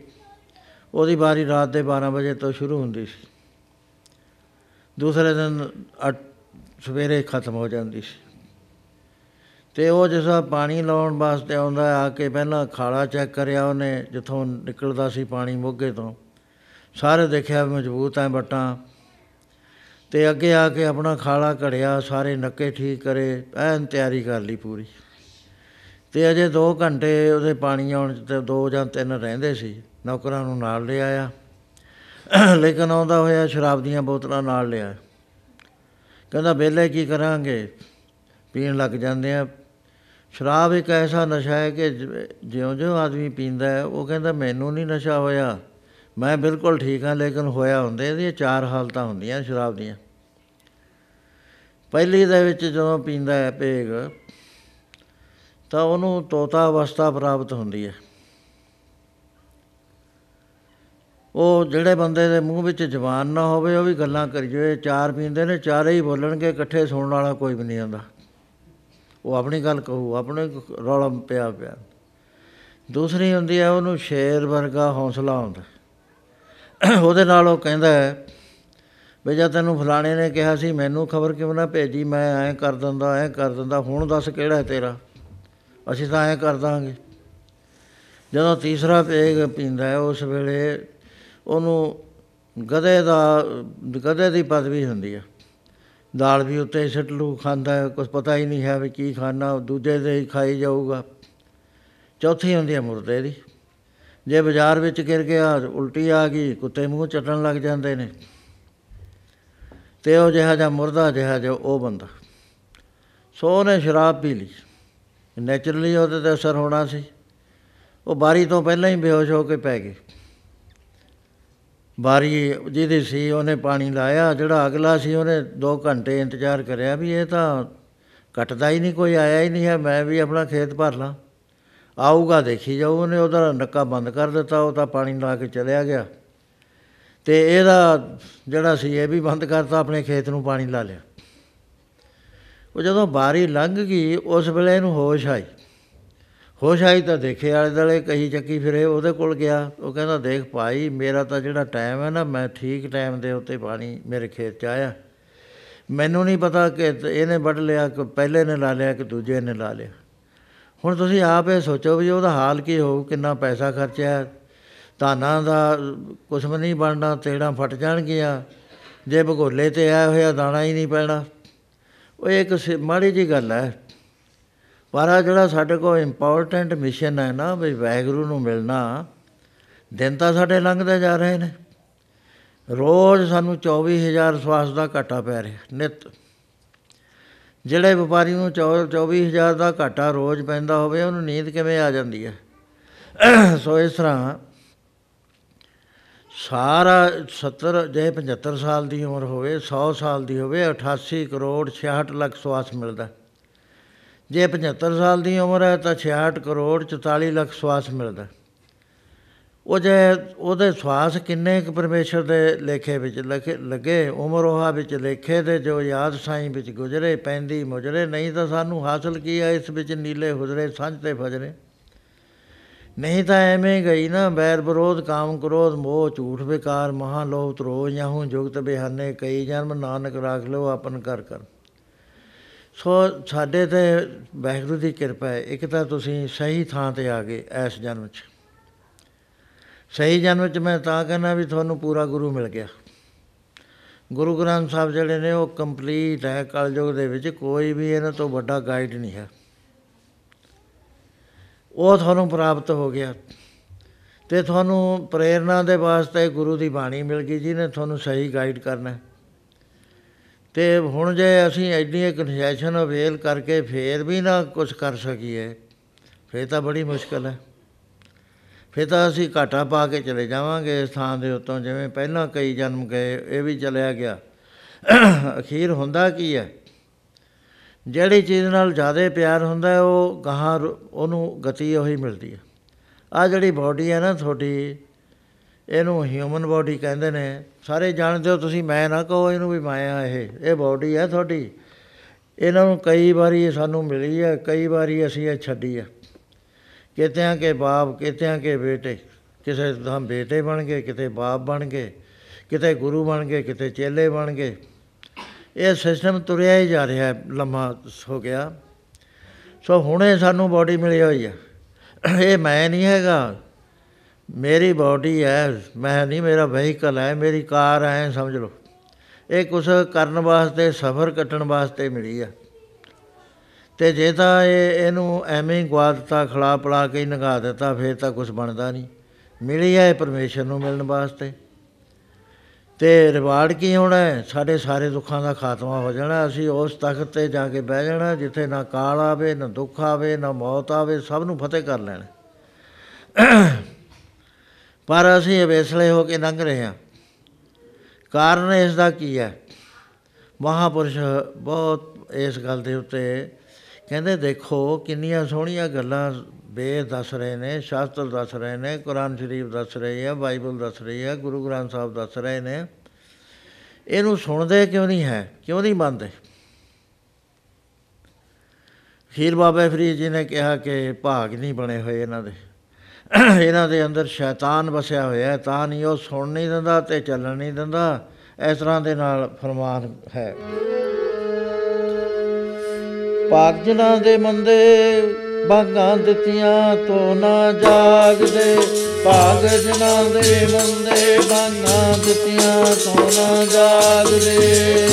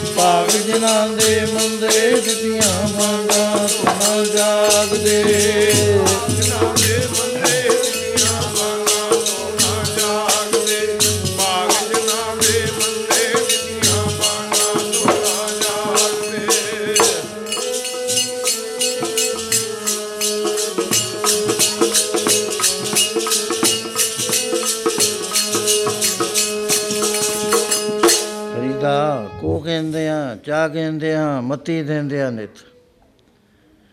ਜੋ ਸ਼ੈਤਾਨ ਵਜਾਇਆ ਸਕਿਤ ਫੇਰੇ ਚ। ਤੇ ਕਹਿੰਦੇ ਕੀ ਕਰਿਆ ਜਾਵੇ? ਚਾਰੇ ਵੇਦ 27 ਸਿਮਰਤੀਆਂ, ਉਪਨਿਸ਼ਦਾਂ ਛੇ ਹੀ ਸ਼ਾਸਤਰ। ਕੁਰਾਨ ਸ਼ਰੀਫ ਤੌਰੇਤ ਅੰਜੀਲ ਜਬੂਰ, ਬਾਈਬਲ, ਗੁਰੂ ਗ੍ਰੰਥ ਸਾਹਿਬ, ਅਨੇਕਾਂ ਸੰਤ। ਪੁਕਾਰ ਪੁਕਾਰ ਕੇ ਉੱਚੀ ਉੱਚੀ ਹਾਕਾਂ ਮਾਰ ਮਾਰ ਕੇ ਦੱਸਦੇ ਨੇ, ਕਹਿੰਦੇ ਕਰਿਆ ਕੀ ਜਾਵੇ? ਸ਼ੈਤਾਨ ਦਾ ਗਲਬਾ ਜਿਨ੍ਹਾਂ ਦੇ ਉੱਤੇ ਹੋ ਗਿਆ, ਉਹ ਇਸ ਗੱਲ ਨੂੰ ਮੰਨਣ ਵਾਸਤੇ ਤਿਆਰ ਨਹੀਂ ਹੈ, ਇਸ ਰਸਤੇ ਤੁਰਦੇ ਨਹੀਂ। ਸੋ ਸਾਧ ਸੰਗਤ ਜੀ, ਇੱਕ ਗੱਲ ਤਾਂ ਸਾਡੀ ਬਹੁਤ ਆ, ਅਸੀਂ ਗੁਰੂ ਘਰ ਚ ਆ ਗਏ ਸਤਸੰਗ ਚ ਆ ਗਏ ਇਹਦਾ ਫਲ ਆਪਣੇ ਥਾਂ ਹੈ। ਬਹੁਤ ਬੜਾ ਫਲ ਹੁੰਦਾ ਹੈ। ਪਰ ਜਿਹੜਾ ਅਸਲੀ ਕੰਮ ਹੈ, ਉਹ ਸਤ ਸਾਡੇ, ਸਤ ਅਸੀਂ ਸ਼ੁਰੂ ਨਹੀਂ ਕਰਿਆ ਕਿਸੇ ਕਿਸੇ ਬਿਰਲੇ ਭਾਗਾਂ ਵਾਲੇ ਨੇ ਸ਼ੁਰੂ ਕਰਿਆ। ਉਹ ਹੈ ਪਰਮੇਸ਼ਰ ਨੂੰ ਮਿਲਣਾ। ਭਈ ਪ੍ਰਾਪਤ ਮਾਨੁਖ ਦੇ ਹੋ ਰਹੀ ਆ ਗੋਬਿੰਦ ਮਿਲਣ ਕੀ ਇਹ ਤਰੀ ਵੇ ਪ੍ਰੋਬਲਮ ਇਹ ਹੈ ਕਿ ਜਿਹਨੂੰ ਮਿਲਣਾ ਸੀ ਉਹਨੂੰ ਜਾਣਦਾ ਹੀ ਨਹੀਂ। ਇੱਥੇ ਮਿਲਣਾ ਹੋਵੇ ਤੁਹਾਡੇ ਡਿਟਰਾਇਟ ਕਿਸੇ ਨੂੰ, ਉਹਦਾ ਨੰਬਰ ਦਾ ਪਤਾ ਹੋਣਾ ਚਾਹੀਦਾ, ਡਾਇਰੈਕਸ਼ਨਾਂ ਹੋਣੀਆਂ ਚਾਹੀਦੀਆਂ, ਗਲੀ ਦਾ ਨੰਬਰ ਪਤਾ ਹੋਣਾ ਚਾਹੀਦਾ। ਫੇਰ ਜਾ ਕੇ ਕਿਤੇ ਮਿਲ ਸਕਦਾ। ਹੁਣ ਸਾਨੂੰ ਵਾਹਿਗੁਰੂ ਦਾ ਇਹ ਤਾਂ ਪਤਾ ਨਹੀਂ ਵੀ ਕਿੱਥੇ ਆ। ਜੇ ਪ- ਸਾਨੂੰ ਇਹੀ ਨਹੀਂ ਪਤਾ, ਫਿਰ ਮਿਲਣ ਦਾ ਸਵਾਲ ਇਹ ਪੈਦਾ ਨਹੀਂ ਹੁੰਦਾ। ਕਿਉਂਕਿ ਜਿਹਦਾ ਪਤਾ ਹੀ ਨਹੀਂ, ਅਸੀਂ ਲੱਖ ਲੱਖ ਟੱਕਰਾਂ ਮਾਰੀਏ, ਇੱਥੇ ਡਿਟਰਾਇਟ 'ਚ ਫਿਰੀ ਜਾਵੇ, ਕਾਰ ਤੇ ਉੱਤੇ ਚੜਿਆ ਹੋਇਆ, ਸਾਰੀਆਂ ਗਲੀਆਂ ਕੱਛ ਲੈ ਲੇਕਿਨ ਨਹੀਂ ਮਿਲਦਾ। ਜੇ ਕਿਸੇ ਨੇ ਡਾਇਰੈਕਸ਼ਨਾਂ ਦੇਤੀਆਂ 1 ਮਿੰਟ ਦੇ ਅੰਦਰ ਉੱਥੇ ਪਹੁੰਚ ਜਾਂਦਾ। ਸੋ ਇਸ ਕਰਕੇ ਪਹਿਲੀ ਗੱਲ ਤਾਂ ਇਹ ਹੈ ਕਿ ਸਾਨੂੰ ਇਹ ਪਤਾ ਹੋਣਾ ਚਾਹੀਦਾ ਹੈ ਵੀ ਜਿਹੜੇ ਵਾਹਿਗੁਰੂ ਨੂੰ ਅਸੀਂ ਮਿਲਣਾ ਹੈ, ਉਹ ਹੈ ਕਿੱਥੇ? ਜਿਵੇਂ ਟੈਲੀਫੋਨ ਕਿਸੇ ਨੂੰ ਕਰਨਾ ਹੈ, ਗੱਲ ਕਰਨੀ ਹੈ ਉਹਦੇ ਨੰਬਰ ਦਾ ਪਤਾ ਹੋਣਾ ਚਾਹੀਦਾ ਕੋਠੀ ਦਾ ਪਤਾ ਹੋਣਾ ਚਾਹੀਦਾ ਨੰਬਰ ਕਮਾਵਾਂਗੇ ਕਾਰ ਫੋਨ ਕਰਾਂਗੇ ਜਿੱਥੇ ਹੋਏਗਾ ਉੱਥੇ ਬੋਲ ਪਏਗਾ। ਹੁਣ ਵਾਹਿਗੁਰੂ ਦਾ ਨਹੀਂ ਸਾਨੂੰ ਪਤਾ। ਗੁਰੂ ਗ੍ਰੰਥ ਸਾਹਿਬ ਦੱਸੀ ਜਾਂਦੇ ਨੇ। ਗੁਰੂ ਮਹਾਰਾਜ ਦਾ ਫਰਮਾਨ ਹੈ ਕਿ ਪਿਆਰਿਆ ਜਿਹਨੂੰ ਤੂੰ ਟੋਲਦਾ ਫਿਰਦਾ ਨਾ ਉਹ ਤੇਰੇ ਅੰਦਰ ਆ। ਬਾਹਰ ਨਾ ਖੱਪ ਅੰਦਰੋਂ ਟੋਲ। ਇੱਧਰ ਬਹਿ ਜਾ ਭਾਈ, ਇੱਥੇ ਬਹਿ ਜਾ ਕਾਕਾ, ਇੱਥੇ ਆ ਜਾ। ਉਹਨੂੰ ਟੋਲ, ਟੋਲਣ ਵਾਸਤੇ ਹੈ ਕਿੱਥੇ, ਲੁਕਿਆ ਹੋਇਆ ਕਿੱਥੇ ਹੈ ਸਾਡੇ ਅੰਦਰ? ਪਹਿਲਾਂ ਤੂੰ ਇਹ ਸਰੀਰ ਨੂੰ ਜਾਣੇ ਇਹ ਕੀ ਚੀਜ਼ ਹੈ, ਇਹਦੇ ਅੰਦਰ ਕਿੱਥੇ ਕੁ ਰਹਿ ਸਕਦਾ ਉਹ? ਮਹਾਰਾਜ ਨੇ ਸਾਰਾ ਦੱਸਿਆ। ਕਿਉਂਕਿ ਅਸੀਂ ਉਹ ਨਹੀਂ ਟੋਲਦੇ। ਸਾਤੋਂ ਪਹਿਲਾਂ ਜਿੰਨਾ ਸੰਸਾਰ ਹੋਇਆ, ਉਹ ਪਰਮੇਸ਼ਰ ਨੂੰ ਟੋਲਦਾ ਰਿਹਾ, ਕਿਸੇ ਨੇ ਬਾਹਰੋਂ ਟੋਲਿਆ, ਖੱਪ ਖਾਰ ਕੇ ਫੇਰ ਅੰਦਰ ਨੂੰ ਆਇਆ। ਐਸੀਆਂ ਬੇਅੰਤ ਮਿਸਾਲਾਂ ਨੇ। ਮਹਾਰਾਜ ਕਹਿੰਦੇ, ਉਹ ਜਿਹਨੂੰ ਤੈਂ ਟੋਲਣਾ ਹੈ ਨਾ, ਉਹ ਤੇਰੇ ਅੰਦਰ ਬੈਠਾ। ਇਹ ਬਣਤਰ ਜਾਣ, ਜਿਹਨੂੰ ਤੂੰ ਮੈਂ ਕਹਿੰਦਾ ਇਹ ਤੇਰਾ ਵਹੀਕਲ ਹੈ, ਕਿਹਾ ਜਿਹਾ ਬਣਿਆ ਹੋਇਆ ਹੈ। 14 ਖਰਬ ਸੈੱਲ ਲੱਗੇ ਹੋਏ ਨੇ ਇਹ ਬੋਡੀ ਨੂੰ। ਜਿਵੇਂ ਇੱਟਾਂ ਲੱਗਦੀਆਂ ਨੇ ਇੱਟ ਤੇ ਇੱਟ ਰੱਖ ਕੇ ਮਕਾਨ ਬਣਦਾ ਐਵੇਂ ਜਿਵੇਂ ਬਹੁਤ ਜ਼ਿਆਦਾ ਮਿਹਨਤ ਨਾਲ ਇਹ 9 ਮਹੀਨਿਆਂ ਦੇ ਵਿੱਚ ਬਣਿਆ। ਮਾਤਾ ਦੇ ਪੇਟ ਪੁੱਠਾ ਲੜਕਦਾ ਸੀ। ਉੱਥੇ ਇਹਦੀ ਬਣਤਰ ਬਣੀ। ਤੇ 14 ਖਰਬ ਸੈੱਲ ਇਹਦੇ ਕਿੰਨੇ ਫੁਰਤੀ ਦੇ ਨਾਲ ਲਾਏ, ਅੱਖਾਂ, ਕੰਨ, ਨੱਕ, ਸਾਰੀਆਂ ਚੀਜ਼ਾਂ ਬਣਾਈਆਂ। ਤੇ ਦੂਸਰਾ ਇਹਦੇ ਅੰਦਰ 72 ਕਰੋੜ 72 ਲੱਖ 72 ਹਜ਼ਾਰ 210 ਬਲੱਡ ਚੈਨਲ। ਹੈ ਕਿਤੇ ਵੀ ਨੌ ਮਾਰ ਦੋ, ਕੋਈ ਲੱਗ ਜਾਵੇ ਤੇ ਇਹ ਚੀਜ਼ ਉੱਥੋਂ ਹੀ ਬਲੱਡ ਚੱਲਣਾ ਸ਼ੁਰੂ ਹੋ ਜਾਏਗਾ। ਫਿਰ ਇਹਦੇ ਅੰਦਰ ਜਿਹੜੀਆਂ ਇਹ ਬਣਿਆ ਹੋਇਆ, ਇਹ ਪੰਜ ਤੱਤਾਂ ਦਾ ਬਣਿਆ ਹੋਇਆ। ਤੇ ਅੱਖਾਂ, ਨੱਕ, ਕੰਨ ਜਿਹੜੀਆਂ ਗਿਆਨ ਇੰਦਰੀਆਂ ਕਹਾਉਂਦੀਆਂ ਨੇ, ਇਹ 25 ਪ੍ਰਕਿਰਤੀਆਂ ਦੀਆਂ ਬਣੀਆਂ ਹੋਈਆਂ ਨੇ।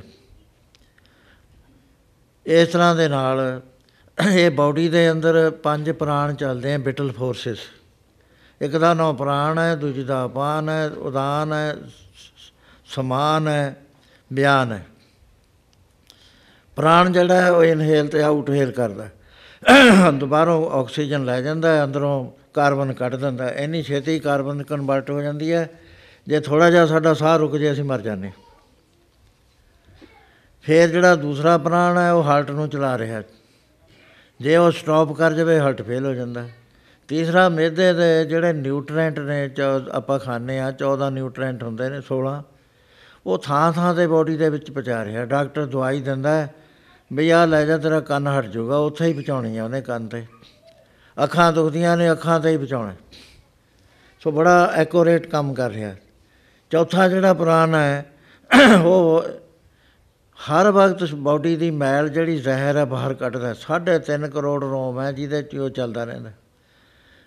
ਤੇ ਮਾੜਾ ਜਿਹਾ ਇਸ਼ਨਾਨ ਇਸ਼ਨਾਨ ਕਰਨ ਤੋਂ ਬਾਅਦ ਥੋੜਾ ਜਿਹਾ ਬੈਠੋ, ਪਤਾ ਲੱਗੇਗਾ ਵੀ ਇਹ ਤਾਂ ਨਮਕ ਕਿੱਥੋਂ ਆ ਗਿਆ ਬੋਡੀ 'ਚ। ਕਿਉਂਕਿ ਹਰ ਵਕਤ ਮੈਲ ਪੋਇਜ਼ਨ ਨਿਕਲਦੀ ਹੈ, ਜੇ ਪੋਇਜ਼ਨ ਸਾਡੇ ਅੰਦਰ ਰਹਿ ਜਵੇ, ਅਸੀਂ ਬਿਮਾਰ ਹੋ ਜਾਾਂਗੇ ਜਿਹੜਾ ਪੰਜਵਾਂ ਹੈ, ਉਹ ਟੈਂਪਰੇਚਰ ਮੇਨਟੇਨ ਕਰਦਾ। ਸਾਢੇ 98 ਤੋਂ ਜਰਾ ਕੁ ਵੱਧ ਗਈ, ਬੁਖਾਰ ਹੋ ਗਿਆ, ਘਟ ਗਈ, ਤਾਂ ਜੀ ਇਹ ਡਾਊਨ ਹੋ ਗਿਆ। ਸੋ ਇਸ ਤਰ੍ਹਾਂ ਬੜੇ ਧਿਆਨ ਦੇ ਨਾਲ ਪਿ- ਪੁੱਤਰੀ ਤੇਰੀ ਵਿਧ ਕਰ ਥਾਟੀ ਮਹਾਰਾਜ ਕਹਿੰਦੇ ਬੜੀ ਵਿਧੀ ਦੇ ਨਾਲ ਇਹ ਸਰੀਰ ਬਣਾਇਆ ਗਿਆ। ਜਾਨ ਸੱਚ ਕਰ ਹੋਏਗੀ, ਮਾਟੀ ਇਹ ਮਿੱਟੀ ਬਣਨੀ ਹੈ, ਸੁਆਹ ਬਣਨੀ ਹੈ, ਇਹਨੂੰ ਸੱਚ ਕਰਕੇ ਜਾਣ ਲੈ।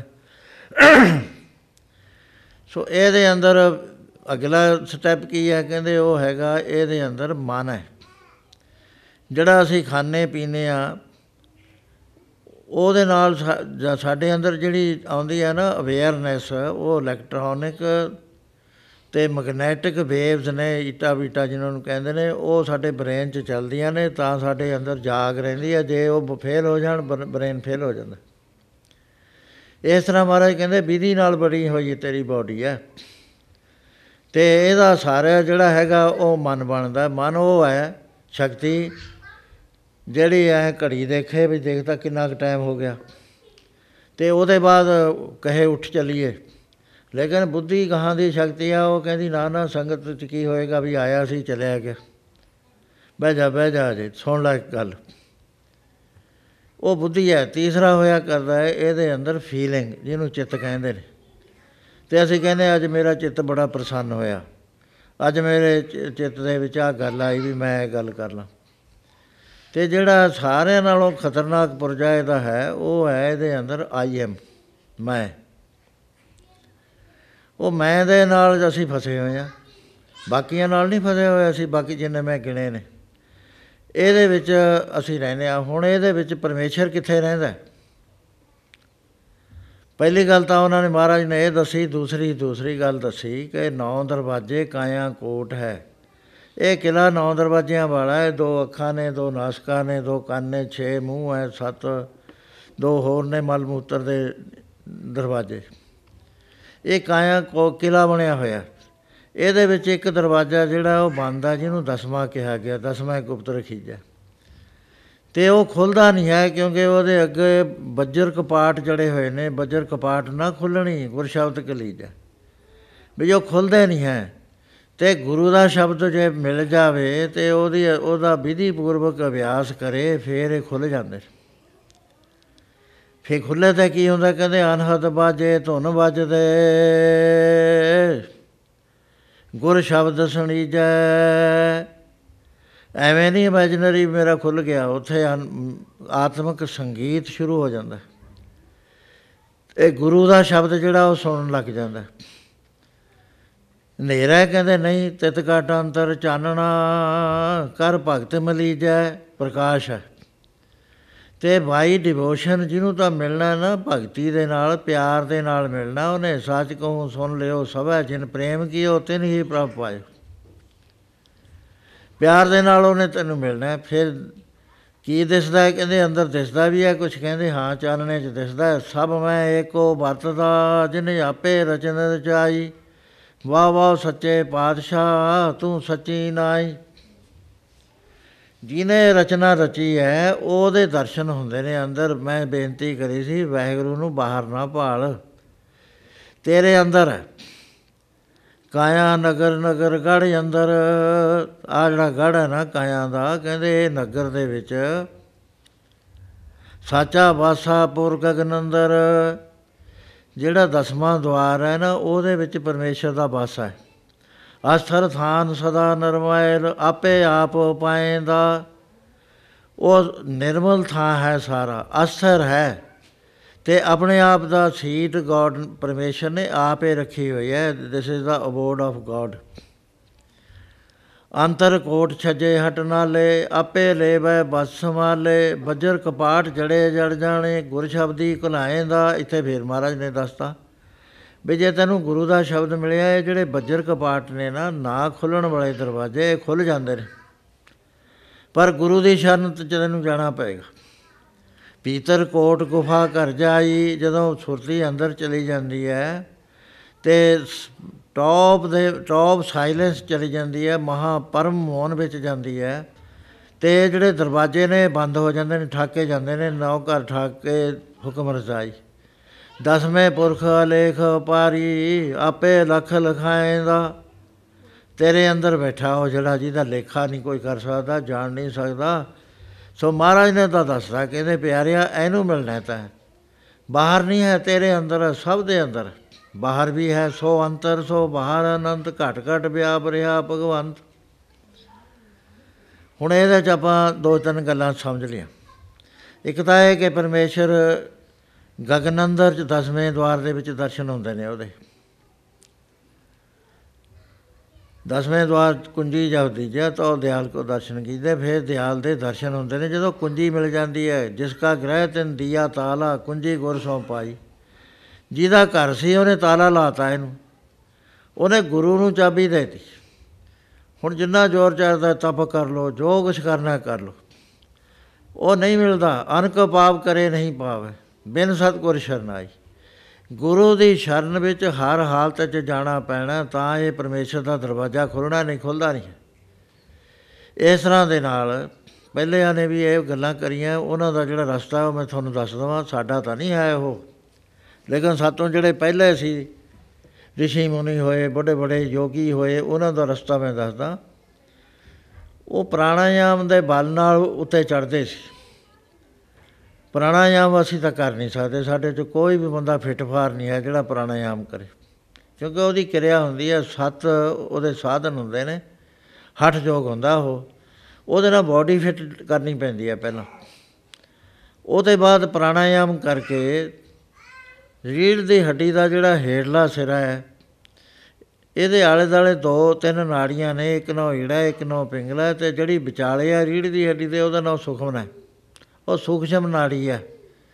ਇਲੈਕਟਰ, ਇਲੈਕਟ੍ਰੋਨਿਕਸ ਦੀ ਨਾੜੀ ਹੈ। ਤੇ ਹੇਠਲੇ ਪਾਸੇ ਜਿਹੜਾ ਹੈ ਇਲੈਕਟ੍ਰੋਨਿਕਸ ਦਾ ਭੰਡਾਰ ਹੈ, ਉਹਨੂੰ ਕੁੰਡਲਨੀ ਕਹਿੰਦੇ ਨੇ।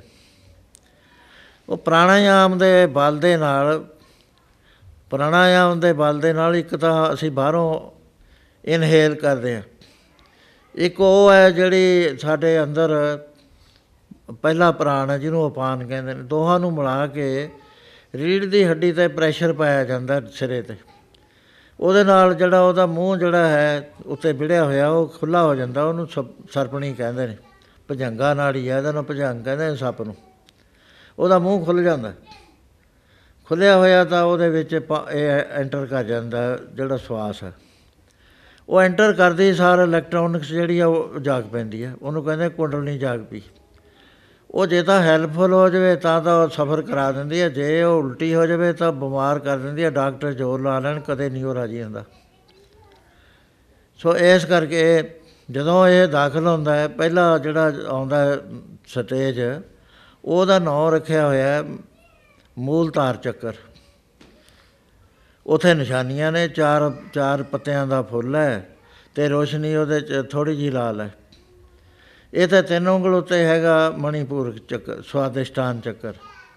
ਇਹਦੇ ਚ 6 ਪੱਤਿਆਂ ਦਾ ਫੁੱਲ ਹੋ ਜਾਂਦਾ ਹੈ ਤੇ ਲਾਈਟ ਦਾ ਰੰਗ ਬਦਲ ਜਾਂਦਾ ਹੈ। ਤੇ ਇਹ ਤੇ ਨਾਭੀ ਦੇ ਬਰਾਬਰ ਹੈਗਾ ਮਣੀਪੂਰਕ ਚੱਕਰ।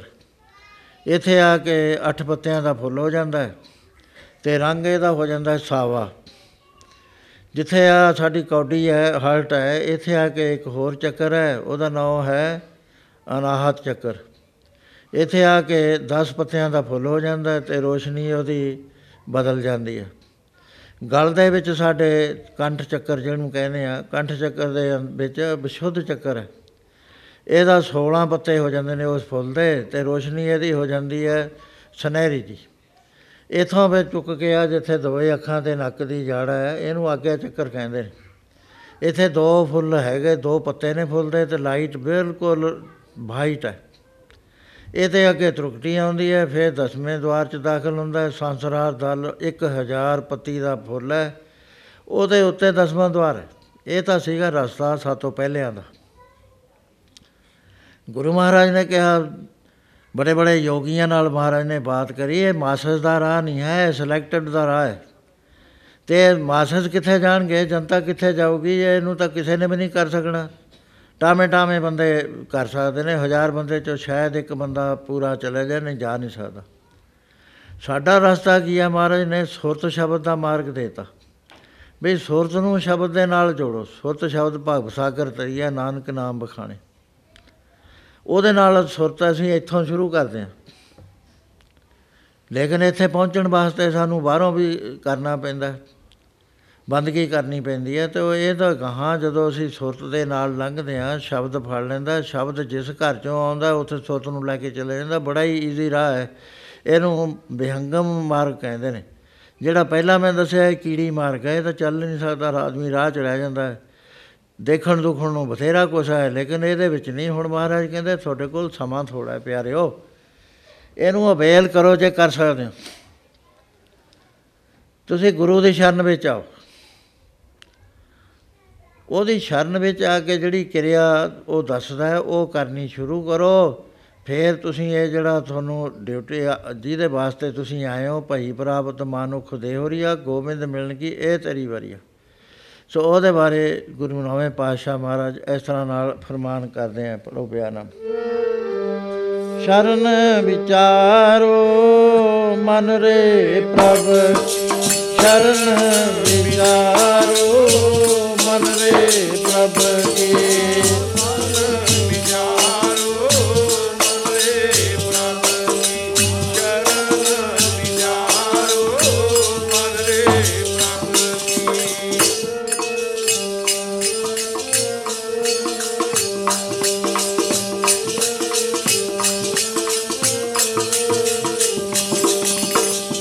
ਮਨ ਵਿਚਾਰੋ ਮਹਰੇ ਪ੍ਰਭ ਸ਼ਰਨ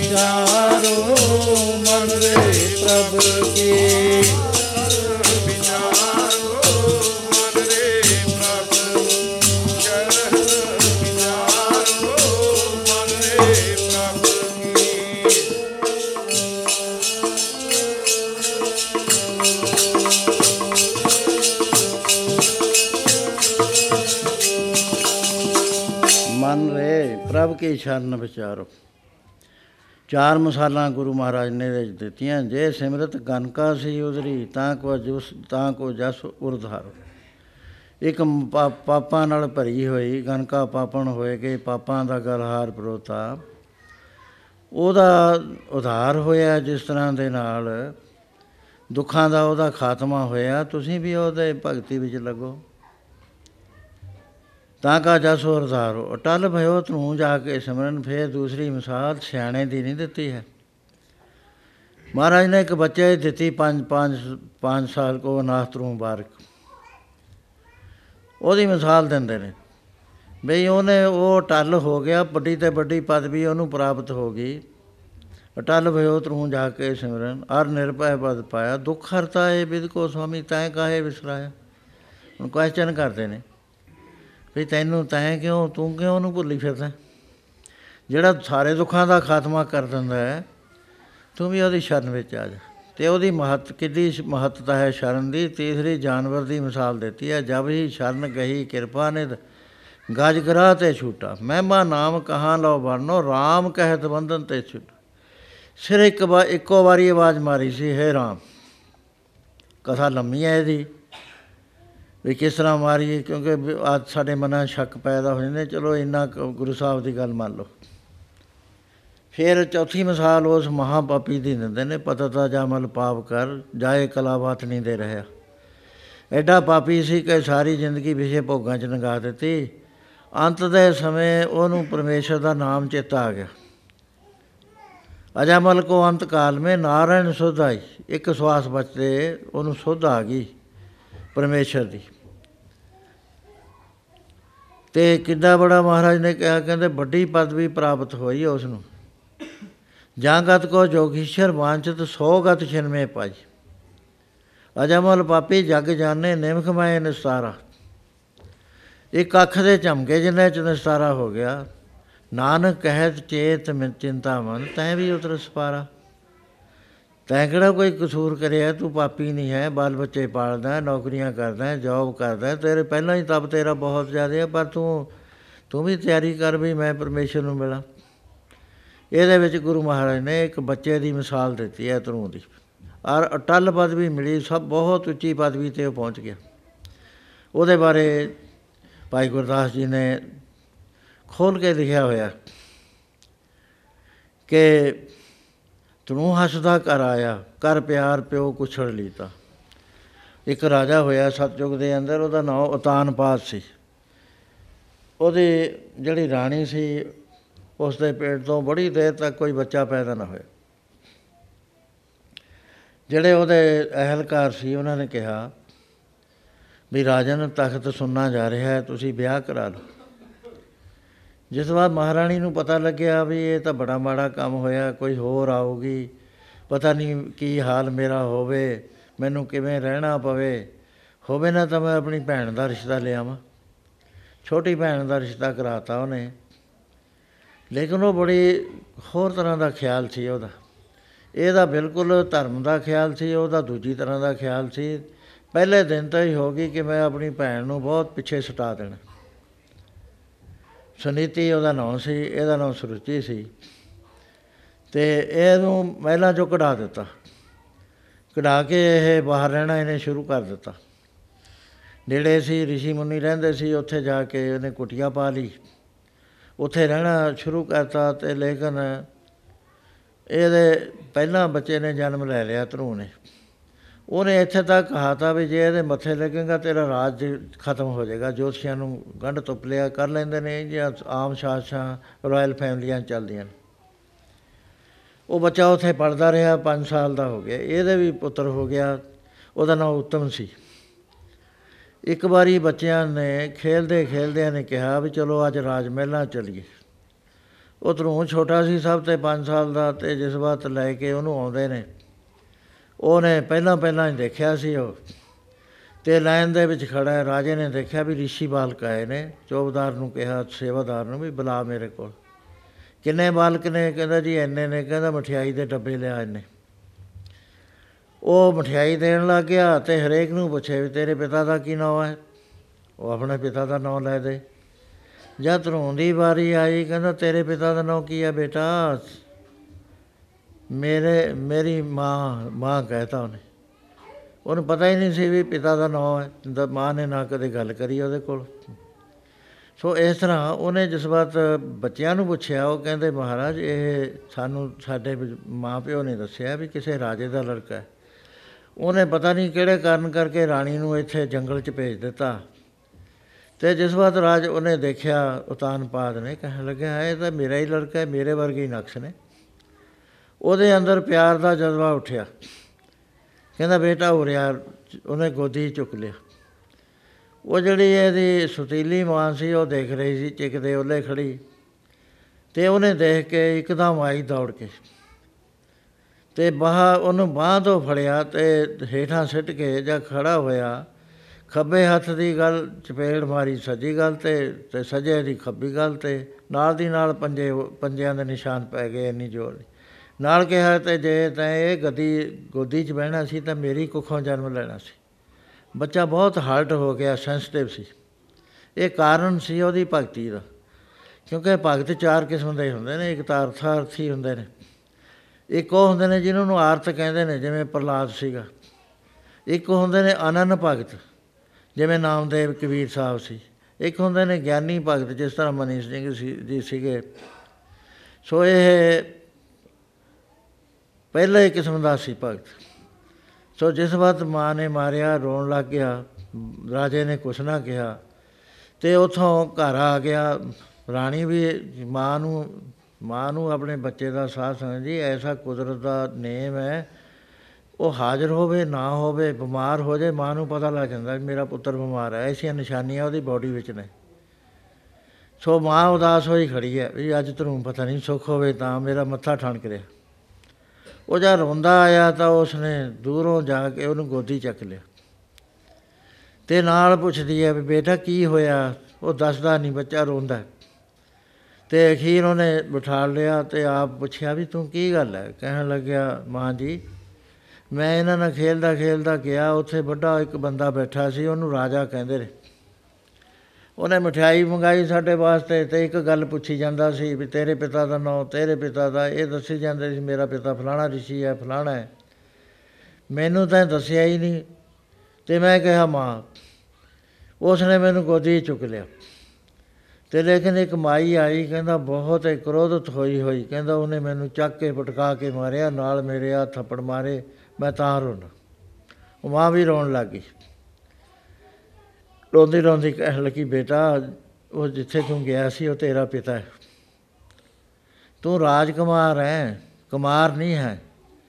ਤਖਤ ਦਾ ਮਾਲਕ ਹੈ, ਲੇਕਿਨ ਤੇਰੀ ਮਾਸੀ ਨੇ, ਉਹ ਜਿਹੜੀ ਮੇਰੀ ਭੈਣ ਹੈ, ਉਹਨੇ ਚੁਗਲੀਆਂ ਕਰਕੇ ਮੈਨੂੰ ਤਾਂ ਇੱਥੇ ਕਰ ਦਿੱਤਾ ਤੇ ਆਪ ਮੇਰੇ ਥਾਂ ਤੇ ਪਟਰਾਣੀ ਹੋ ਕੇ ਬਹਿ ਗਈ। ਉਸ ਬੱਚੇ ਨੇ ਪੁੱਛਿਆ, ਕਹਿਣ ਲੱਗਿਆ, ਮਾਂ ਜੀ, ਤੂੰ ਨਹੀਂ ਰਾਣੀ, ਤੂੰ ਗੁਲਾ- ਗੋਲੀ ਹੈ ਕਹਿੰਦੀ, ਨਹੀਂ ਬੇਟਾ, ਡਡੋਂ ਲਿਕਾ ਮਾਂ ਪੁੱਛੇ, ਤੂੰ ਸੁਆਣੀ ਹੈ ਕਿ ਸ਼ਰੀਤਾ ਤੇ ਮੈਂ ਤਾਂ ਮਹਾਰਾਣੀ ਆ, ਰਾਜੇ ਦੀ ਧੀ ਆ, ਰਾਜੇ ਦੇ ਨਾਲ ਵਿਆਹੀ ਆ, ਤੇ ਪਹਿਲੀ ਰਾਣੀ ਆ, ਤੇਰਾ ਵੀ ਜਨਮ ਪਹਿਲਾ ਹੋਇਆ ਤੇ ਮੈਂ ਪਟਰਾਣੀ ਆ, ਰਾ, ਆਮ ਰਾਣੀ ਨਹੀਂ ਡਡੋਂ ਲਿਕਾ ਮਾਂ ਪੁੱਛੇ, ਤੂੰ ਸੁਆਣੀ ਹੈ ਕਿ ਸ਼ਰੀਤਾ ਕਹਿਣ ਲੱਗੇ, ਫੇਰ ਕੀ ਗੱਲ ਹੈ? ਆ ਤੇਰੀ ਹਾਲਤ ਕਿਉਂ ਬਣੀ? ਮਾਂ ਕਹਿਣ ਲੱਗੀ, ਬੇਟਾ ਸੁਆਣੀ ਹਾਂ ਜਨਮ ਦੀ।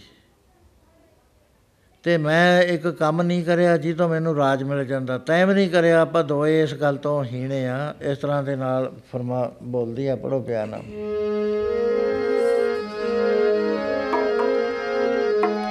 ਲਾਲ ਵੇ, ਭਗਤੀ ਨਾ ਕੀਤੀ ਰੱਬ ਦੀ। ਲਾਲ ਵੇ, ਭਗਤੀ ਨਾ ਕੀਤੀ ਰੱਬ ਦੀ।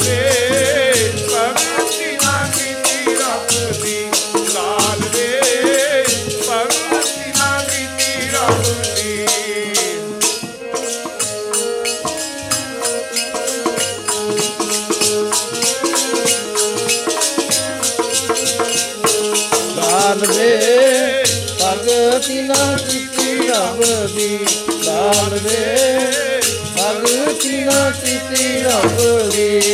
ਲਾਲ ਵੇ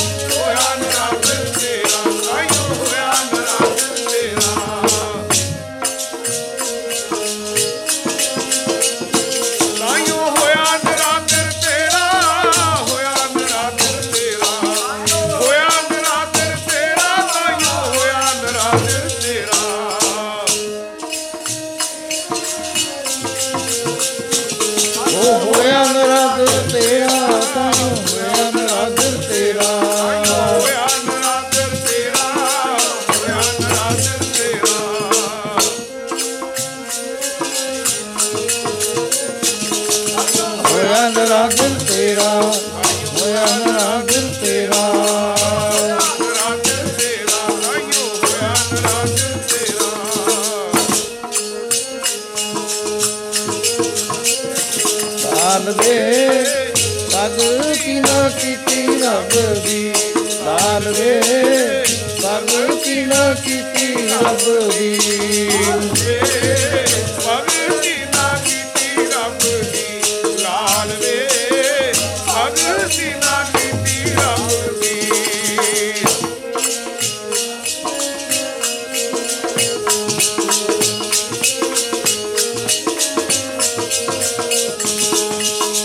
ਸੁਆਣੀਆਂ ਜਨਮ ਦੀ। ਨਾਮ ਨਾ ਭਗਤੀ ਕਰਮ ਦੜੀ ਬੇਟਾ, ਮੈਂ ਨਾਮ ਨਹੀਂ ਜਪਿਆ, ਭਗਤੀ ਨਹੀਂ ਕੀਤੀ। ਕਹਿਣ ਲੱਗਿਆ, ਮਾਂ, ਭਗਤੀ ਕੀ ਹੁੰਦੀ ਹੈ ਉਹ ਕਹਿਣ ਲੱਗੀ, ਬੇਟਾ, ਨੌ ਤਰ੍ਹਾਂ ਦੀ ਭਗਤੀ ਹੁੰਦੀ ਹੈ ਸਿਮਰਨ ਹੈ, ਕੀਰਤਨ ਹੈ, ਇਸ ਇਸ ਤਰ੍ਹਾਂ ਦੇ ਨਾਲ ਆਪ ਨੇ ਸਰਵਣ ਭਗਤੀ ਹੈ ਜਿਹੜੀ ਹੁਣ ਤੁਸੀਂ ਕਰ ਰਹੇ ਧਿਆਨ ਪਰਮੇਸ਼ਰ ਵੱਲ ਲਾਉਣਾ ਬਚਨ ਸਰਵਣ ਕਰਨੇ, ਚਿੱਤ ਇਕਾਗਰ ਕਰਕੇ, ਇਹਦਾ ਬਹੁਤ ਬੜਾ ਮਹਾਤਮ ਹੈ। ਸੁਣਨ ਦਾ ਹੀ ਮਹਾਤਮ। ਸੁਣਨ ਵਾਲੇ ਆਧਾਰ ਹੋ ਜਾਂਦਾ। ਹੈ ਦੂਸਰੀ ਹੋਇਆ ਕਰਦੀ ਹੈ ਸਿਮਰਨ ਭਗਤੀ।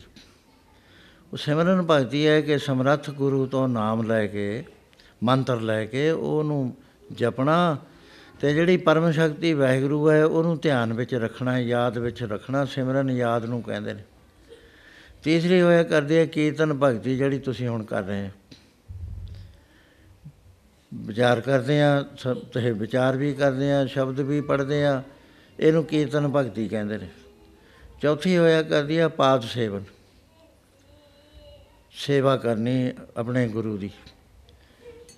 ਪਾਦ ਸੇਵਨ ਉਹ ਉਹ ਕਹਾਇਆ ਕਰਦੀ ਹੈ ਤੇ ਅਗਲੀ ਹੁੰਦੀ ਹੈ ਅਰਚਨ, ਇਹ 16 ਤਰ੍ਹਾਂ ਦੀ ਹੁੰਦੀ ਹੈ ਅਰਚਨ। ਤੇ ਬਹੁਤਾ ਸਾਨੂੰ ਕੋਈ ਫਾਇਦਾ ਨਹੀਂ, ਉਦੋਂ ਗਾਹ ਹੁੰਦੀ ਹੈ ਦਾਸਾ ਭਗਤੀ, ਗੁਲਾਮ ਬਣ ਜਾਣਾ। ਆਪਣੇ ਆਪ ਨੂੰ ਕੁਛ ਨਾ ਸਮਝਣਾ। ਕੋਲਾ ਮੁੱਲ ਖਰੀਦ ਕਾਰੇ ਜੋਬਣਾ, ਨਾ ਤਿਸ ਨੀਂਦ, ਨਾ ਭੁੱਖ, ਨਾ ਖਾਣਾ ਸੋਵਣਾ ਪੀਣ ਹੋਏ ਜਦੀਦ ਪਾਣੀ ਢੋਵਣਾ ਪੱਖੇ ਦੀ ਤਾਕੀਦ ਪੱਗ ਮਲ ਧੋਣਾ, ਗੁਲਾਮ ਦਾ ਕੰਮ ਹੁੰਦਾ। ਇੱਕ ਰਾਜਾ ਸੀ, ਉਹਦਾ ਨਾਮ ਇਬਰਾਹੀਮ ਆਦਮ ਸੀ, ਅਫਗਾਨਿਸਤਾਨ ਦਾ ਰਾਜਾ ਸੀ। ਉਹਨਾਂ ਦਿਨਾਂ 'ਚ ਬੰਦੇ ਵਿਕਿਆ ਕਰਦੇ ਸੀ। ਚੱਕ ਕੇ ਲੈ ਜਾਣੇ, ਕਿਡਨੈਪ ਕਰ ਲੈਣੇ ਜਾਂ ਲੜਾਈ ਵਿੱਚ ਹਾਰ ਗਿਆ ਰਾਜਾ, ਦੂਜ ਫੜ ਲਏ ਉਹਦੇ ਬੰਦੇ, ਪਬਲਿਕ ਫੜ ਲਈ, ਬੀਬੀਆਂ ਫੜ ਲੀਆਂ ਇਹ ਹੁਣ ਥੋੜਾ ਚਿਰ ਤੱਕ ਇਹ ਬੰਦੇ ਵਿਕਦੇ ਰਹੇ ਨੇ ਸਾਰੀ ਦੁਨੀਆ 'ਚ ਗੁਲਾਮਾਂ ਦਾ। ਆ ਜਿਹੜੇ ਅਮਰੀਕਾ ਵਾਲੇ ਤੁਹਾਡੇ ਹੈ ਇੱਥੇ, ਜਿਨ੍ਹਾਂ ਨੇ ਬਾਤ ਕਰਿਆ, ਉਹ ਕਾਂਗੂ ਜਾਂਦੇ ਹੁੰਦੇ ਜਹਾਜ਼ ਲੈ ਕੇ ਅਫਰੀਕਾ 'ਚ। ਉਹਨਾਂ ਨੇ ਪਿੰਡਾਂ ਦੇ ਛਾਪੇ ਮਾਰ ਕੇ ਸਾਰੇ ਜਵਾਨ ਬੱਚੇ ਜਿਹੜੇ ਸੀ ਉਹਨਾਂ ਨੂੰ ਘੇਰ ਕੇ ਲੈ ਆਉਣਾ, ਜਹਾਜ਼ਾਂ 'ਚ ਭਰ ਕੇ। ਪਏ ਰੋਂਦੇ ਕੁਰਲਾਉਂਦੇ ਰਹਿਣ, ਜੋ ਹੋਣਾ ਹੋਵੇ। ਤੇ ਜਿਹੜਾ ਵੀ ਜਵਾਨ ਹੈ ਔਰ ਇਸਤਰੀਆਂ ਜਵਾਨ ਨੇ ਤੇ ਲੜਕੇ ਨੇ, ਉਹਨਾਂ ਨੂੰ ਫੜ ਕੇ ਜਹਾਜ਼ ਭਰ ਲਿਆਉਣਾ ਤੇ ਇੱਥੇ ਆਪਣੇ ਫਾਰਮਾਂ ਵਿੱਚ ਰੱਖ ਲੈਣੇ। ਬੜੀਆਂ ਸਖਤ ਸਜ਼ਾਵਾਂ ਹੁੰਦੀਆਂ। ਜੇ ਉਹ ਆਖੇ ਨਹੀਂ ਰਾਤ ਨੂੰ ਜਿਵੇਂ ਪਸ਼ੂ ਬੰਨੀ ਦੇ ਨੇ, ਐ ਕਾਠ ਲਾ ਦਿੰਦੇ ਸੀ। ਤੇ ਉਹਦੇ ਨਾਲ ਫਿਰ ਸਜ਼ਾਵਾਂ ਕਈਆਂ ਜੇ ਅਸੀਂ, ਉਬਲਦੇ ਪਾਣੀ ਸੁੱਟ ਦੇਣਾ। ਬਹੁਤ ਸਖਤ ਸਜ਼ਾਵਾਂ ਸੀ, ਵਹਿਸ਼ੀ ਸਜ਼ਾਵਾਂ। ਰੌਲਾ ਪਿਆ ਤੇ ਉਹਦੇ ਨਾਲ ਕੀ ਹੋਇਆ ਵੀ ਇਹ ਗੁਲਾਮੀ, ਸਲੇਵਰੀ ਜਿਹੜੀ ਸੀ ਉਹ ਖਤਮ ਕਰਨੀ ਪਈ। ਉਸ ਵੇਲੇ ਸਲੇਬ ਆਮ ਵਿਕਦੇ ਸੀ। ਦਾਸ ਉਹਨਾਂ ਨੂੰ ਕਿਹਾ ਜਾਂਦਾ, ਇੱਥੇ ਮੱਥੇ ਤੇ ਦਾਗ ਲਾ ਦਿੰਦੇ ਸੀ ਵੀ ਲੋਕ ਨਾ ਛਪੇ ਤੇ ਮੱਥਾ ਨੰਗਾ ਰੱਖਣਾ ਪੈਂਦਾ ਸੀ। ਉਹ ਗੁਲਾਮ ਜਦ ਲਿਆ, ਉਸਨੇ ਮੁੱਲ ਲਿਆ।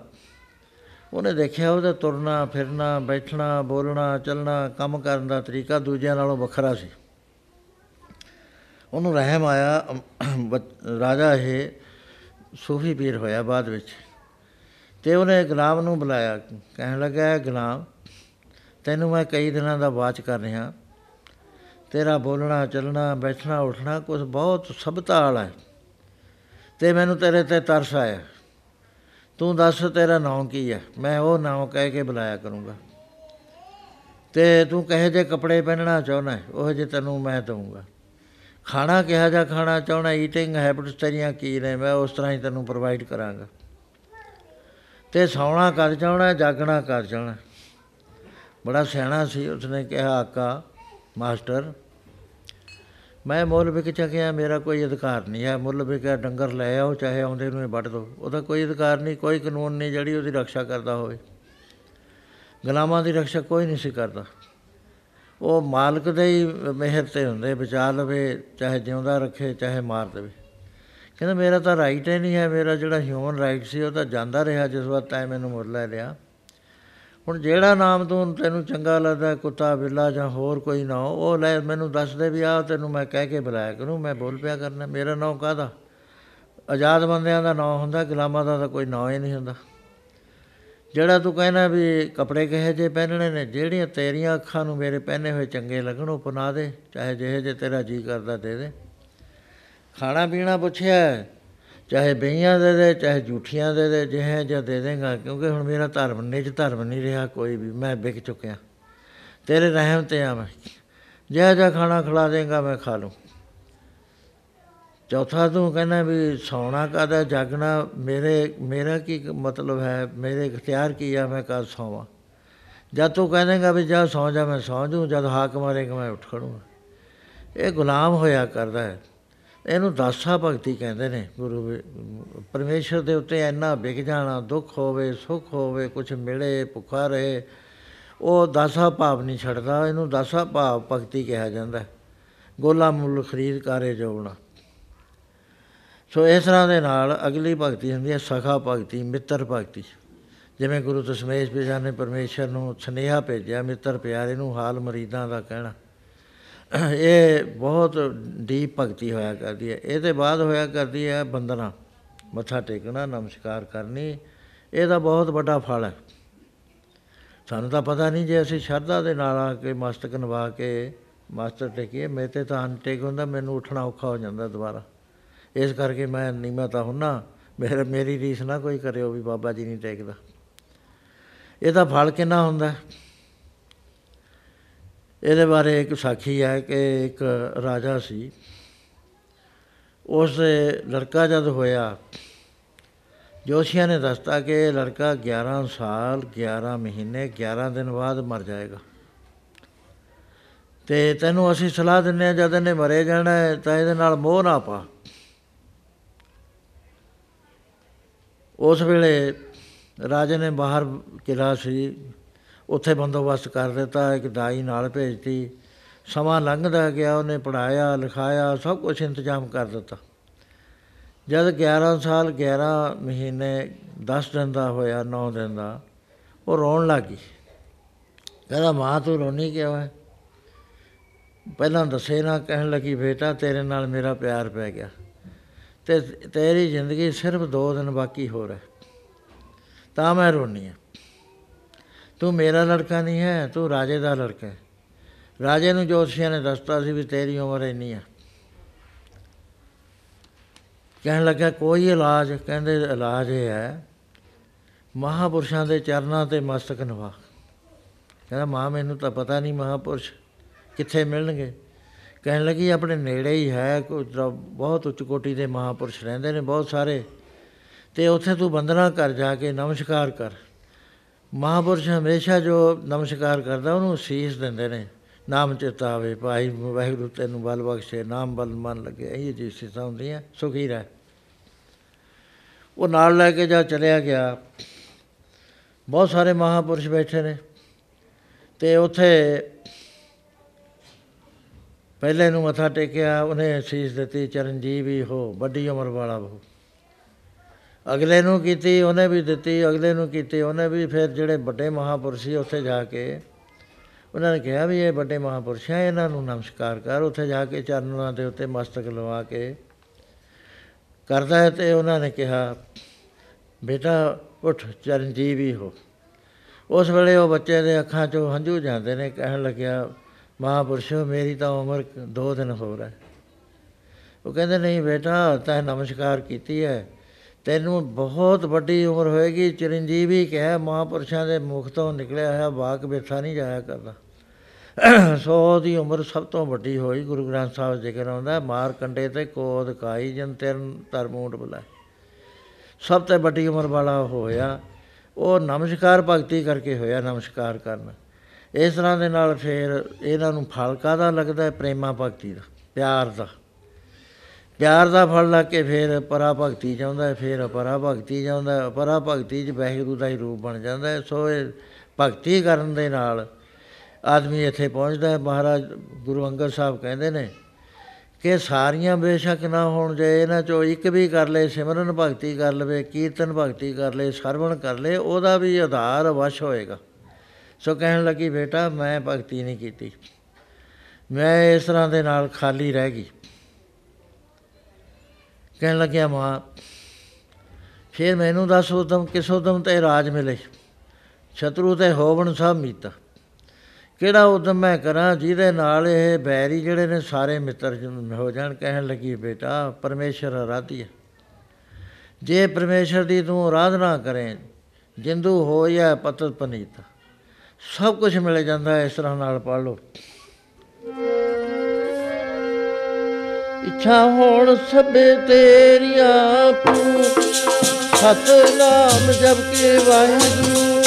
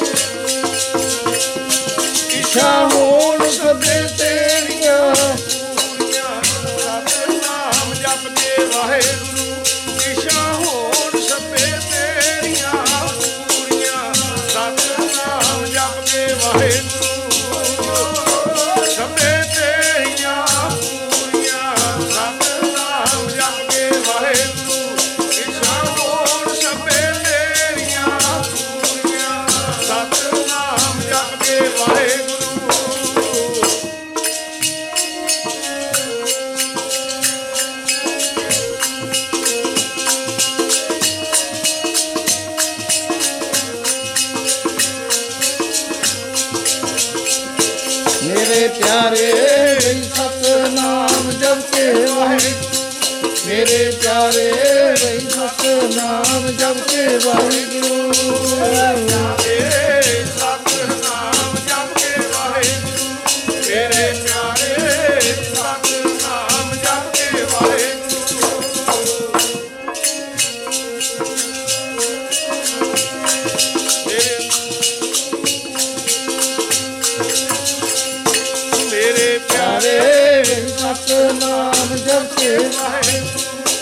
ਬਾਬਾ ਬਾਬਾ ਸਤਨਾਮ ਜਪ ਕੇ ਵਾਹਿਗੁਰੂ।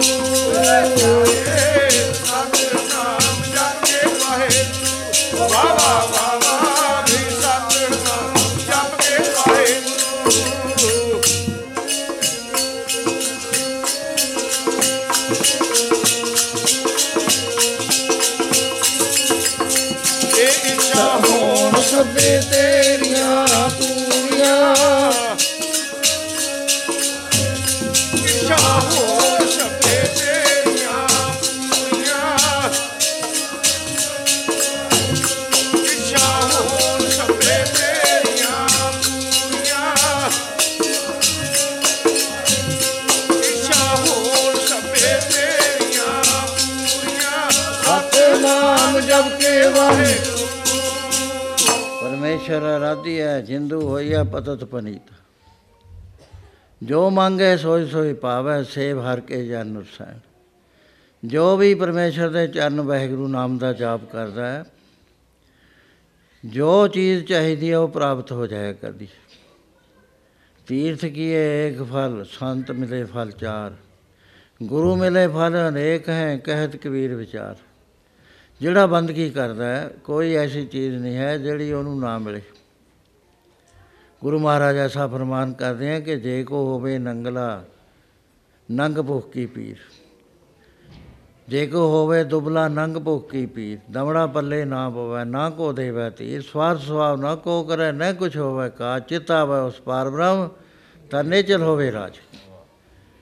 ਜੇ ਵਾਹਿਗੁਰੂ ਚਿੱਤਾ ਆ ਗਿਆ, ਉਹਨੂੰ ਨੇਚਲ ਰਾਜ, ਆਕਾਸ਼ਾਂ ਦਾ, ਦਰਗਾਹ ਦਾ ਰਾਜ ਮਿਲ ਜਾਂਦਾ। ਇਹਦਾ ਛੋਟਾ ਜਿਹਾ ਰਾਜ ਹੈ। ਸੋ ਮਾਂ ਸਮਝਾਉਂਦੀ ਹੈ, ਮਾਵਾਂ ਬਹੁਤ ਘੱਟ ਨੇ ਜਿਹੜੀਆਂ ਆਪਣੇ ਬੱਚਿਆਂ ਨੂੰ ਭਗਤੀ ਵੱਲ ਲਾਉਂਦੀਆਂ ਕਿਉਂਕਿ ਭਗਤੀ ਦੀ ਮਹੱਤਤਾ ਨਹੀਂ ਪਤਾ, ਮਾਂ ਦੀ ਫਸਟ ਟੀਚਰ ਮਾਂ ਹੋਇਆ ਕਰਦੀ ਹੈ। ਪਿੱਛੇ ਮੈਂ ਜਦ ਇੱਥੇ ਟਰਲੌਕ ਸੀ, ਟੈਲੀਵਿਜ਼ਨ ਵਾਲੇ ਆਏ।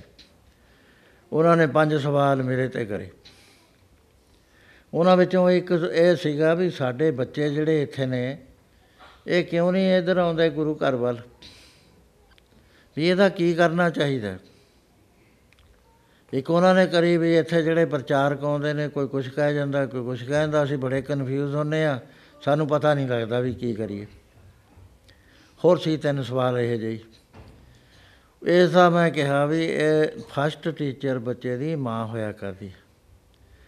ਇੱਥੇ ਜੋ ਮਾਵਾਂ ਨੇ, ਕਿਉਂਕਿ ਇੱਥੇ ਜੌਬ ਸਾਰੇ ਜੌਬ ਕਰਦੇ ਨੇ, ਬੇਰੁਜ਼ਗਾਰ ਨਹੀਂ ਹੈਗਾ। ਉਹ ਬੱਚੇ ਨੂੰ ਸੰਭਾਲਣ ਵਾਸਤੇ ਮਾਵਾਂ ਕੋਲ ਬਹੁਤ ਟਾਈਮ ਘੱਟ ਹੈ। ਸਾਡਾ ਇੱਥੇ ਲੜਕਾ ਹੈ ਸ਼ਿਕਾਗੋ, ਛੋਟਾ। ਆ ਟੇਪ ਨਾਲ ਉਹਦੇ ਕੁਝ ਕਿਤੇ ਚਲੀ ਜਾਵੇ, ਗੁੱਸੇ ਹੋ ਜੂ ਮੇਰੇ ਨਾਲ। ਉਹ ਕਰਦੇ ਸੀ ਦੋਏ ਜੌਬ ਕਰਦੇ ਸੀ। ਜੌਬ ਦੂਰ ਸੀਗਾ। ਉਹ ਮੈਂ ਉੱਥੇ ਆਇਆ ਹੋਇਆ ਸੀ। ਉਹ ਸਵੇਰੇ ਹੀ ਬਾਹਾਂ ਤੋਂ ਫੜੇ ਬੱਚਿਆਂ ਨੂੰ। ਉਹ ਕਾਰ ਦੇ ਵਿੱਚ ਲਟਾ ਕੇ ਕੰਬਲ ਪਾ ਦੇਵੇ। ਚਾਹ ਚਾਹ ਵਿੱਚੇ ਕਰਕੇ ਉਹ ਸੌਂ ਜਾਂਦੇ ਸੀ। ਉਹਦੇ ਬਾਅਦ ਜਾ ਕੇ ਬੇਬੀ ਸਿਟਰ ਦੇ ਹਵਾਲੇ ਕਰਦੇ ਨੇ ਉਹ ਜਿਸ ਵਾਰ ਆਉਂਦੇ ਸੀ, ਉਹ ਦਿਨ ਭਰ ਜਾਗਦੇ ਰਹਿੰਦੇ ਸੀ। ਜਦ ਵਾਪਸ ਆਉਂਦੇ ਸੀ, ਉਹ ਸੁੱਤੇ ਫੇਰ ਪਏ ਹੁੰਦੇ। ਸੁੱਤਿਆਂ ਨੂੰ ਸਿੱਟਿਆ ਹੋਣਾ, ਸੁੱਤਿਆਂ ਨੂੰ ਚੱਕ ਲਿਆਉਣਾ। ਉਹ ਮੈਂ ਉਹਨੂੰ ਕਿਹਾ, ਬੇਟਾ, ਇਹਨਾਂ ਨੂੰ ਤਾਂ ਪਤਾ ਹੀ ਨਹੀਂ ਲੱਗਣਾ ਵੀ ਤੁਸੀਂ ਮਾਂ-ਬਾਪ ਹੋ ਇਹਨਾਂ ਦੇ। ਇਹ ਸੁੱਤੇ ਨੇ, ਹੁਣ ਸਾਰੀ ਰਾਤ ਫੇਰ ਮਾੜਾ ਜਿਹਾ ਤੁਸੀਂ ਜਗਾਉਣਾ ਹੈ। ਕੁਝ ਖਿਲਾ ਪਿਲਾ ਦੇਣਾ ਹੈ। ਤੇ ਬਾਕੀ ਖਾਣਾ ਪੀਣਾ ਬੇਬੀ ਸਿਟਰ ਦਿੰਦੀ ਹੈ, ਉਹਦਾ ਹੀ ਹੈ। ਐਵੇਂ ਇੱਕ ਸਾਡੀ ਦੋਤੀ ਸੀ ਛੋਟੀ ਜੀ ਉਹ ਬੇਬੀ ਸਿਟਰ ਤੇ ਜਾਵੇ। ਉਹ ਮੈਂ ਆਈ, ਮੈਨੂੰ ਕਹਿੰਦੀ, ਗ੍ਰੈਂਡਪਾ, ਮੈਂ ਤੈਨੂੰ ਨਮਾਜ਼ ਪੜ੍ਹ ਕੇ ਦੱਸਾਂ? ਮੈਂ ਕਿਹਾ, ਅੱਛਾ ਦੋ ਪੜ੍ਹ ਉਹ ਲਾ ਕੀ ਕਰਨਾ ਹੈ? ਮੈਂ ਕਿਹਾ, ਤੈਂ ਤੇ ਇਹ ਕਿੱਥੋਂ ਸਿੱਖਿਆ? ਕਹਿੰਦੀ, ਸਾਡੀ ਬੇਬੀ ਜਿੱਥੇ ਮੈਨੂੰ ਛੱਡਦੇ ਨੇ ਨਾ, ਉਹ ਮੈਨੂੰ ਸਿਖਾਉਂਦੀ ਹੁੰਦੀ ਹੈ।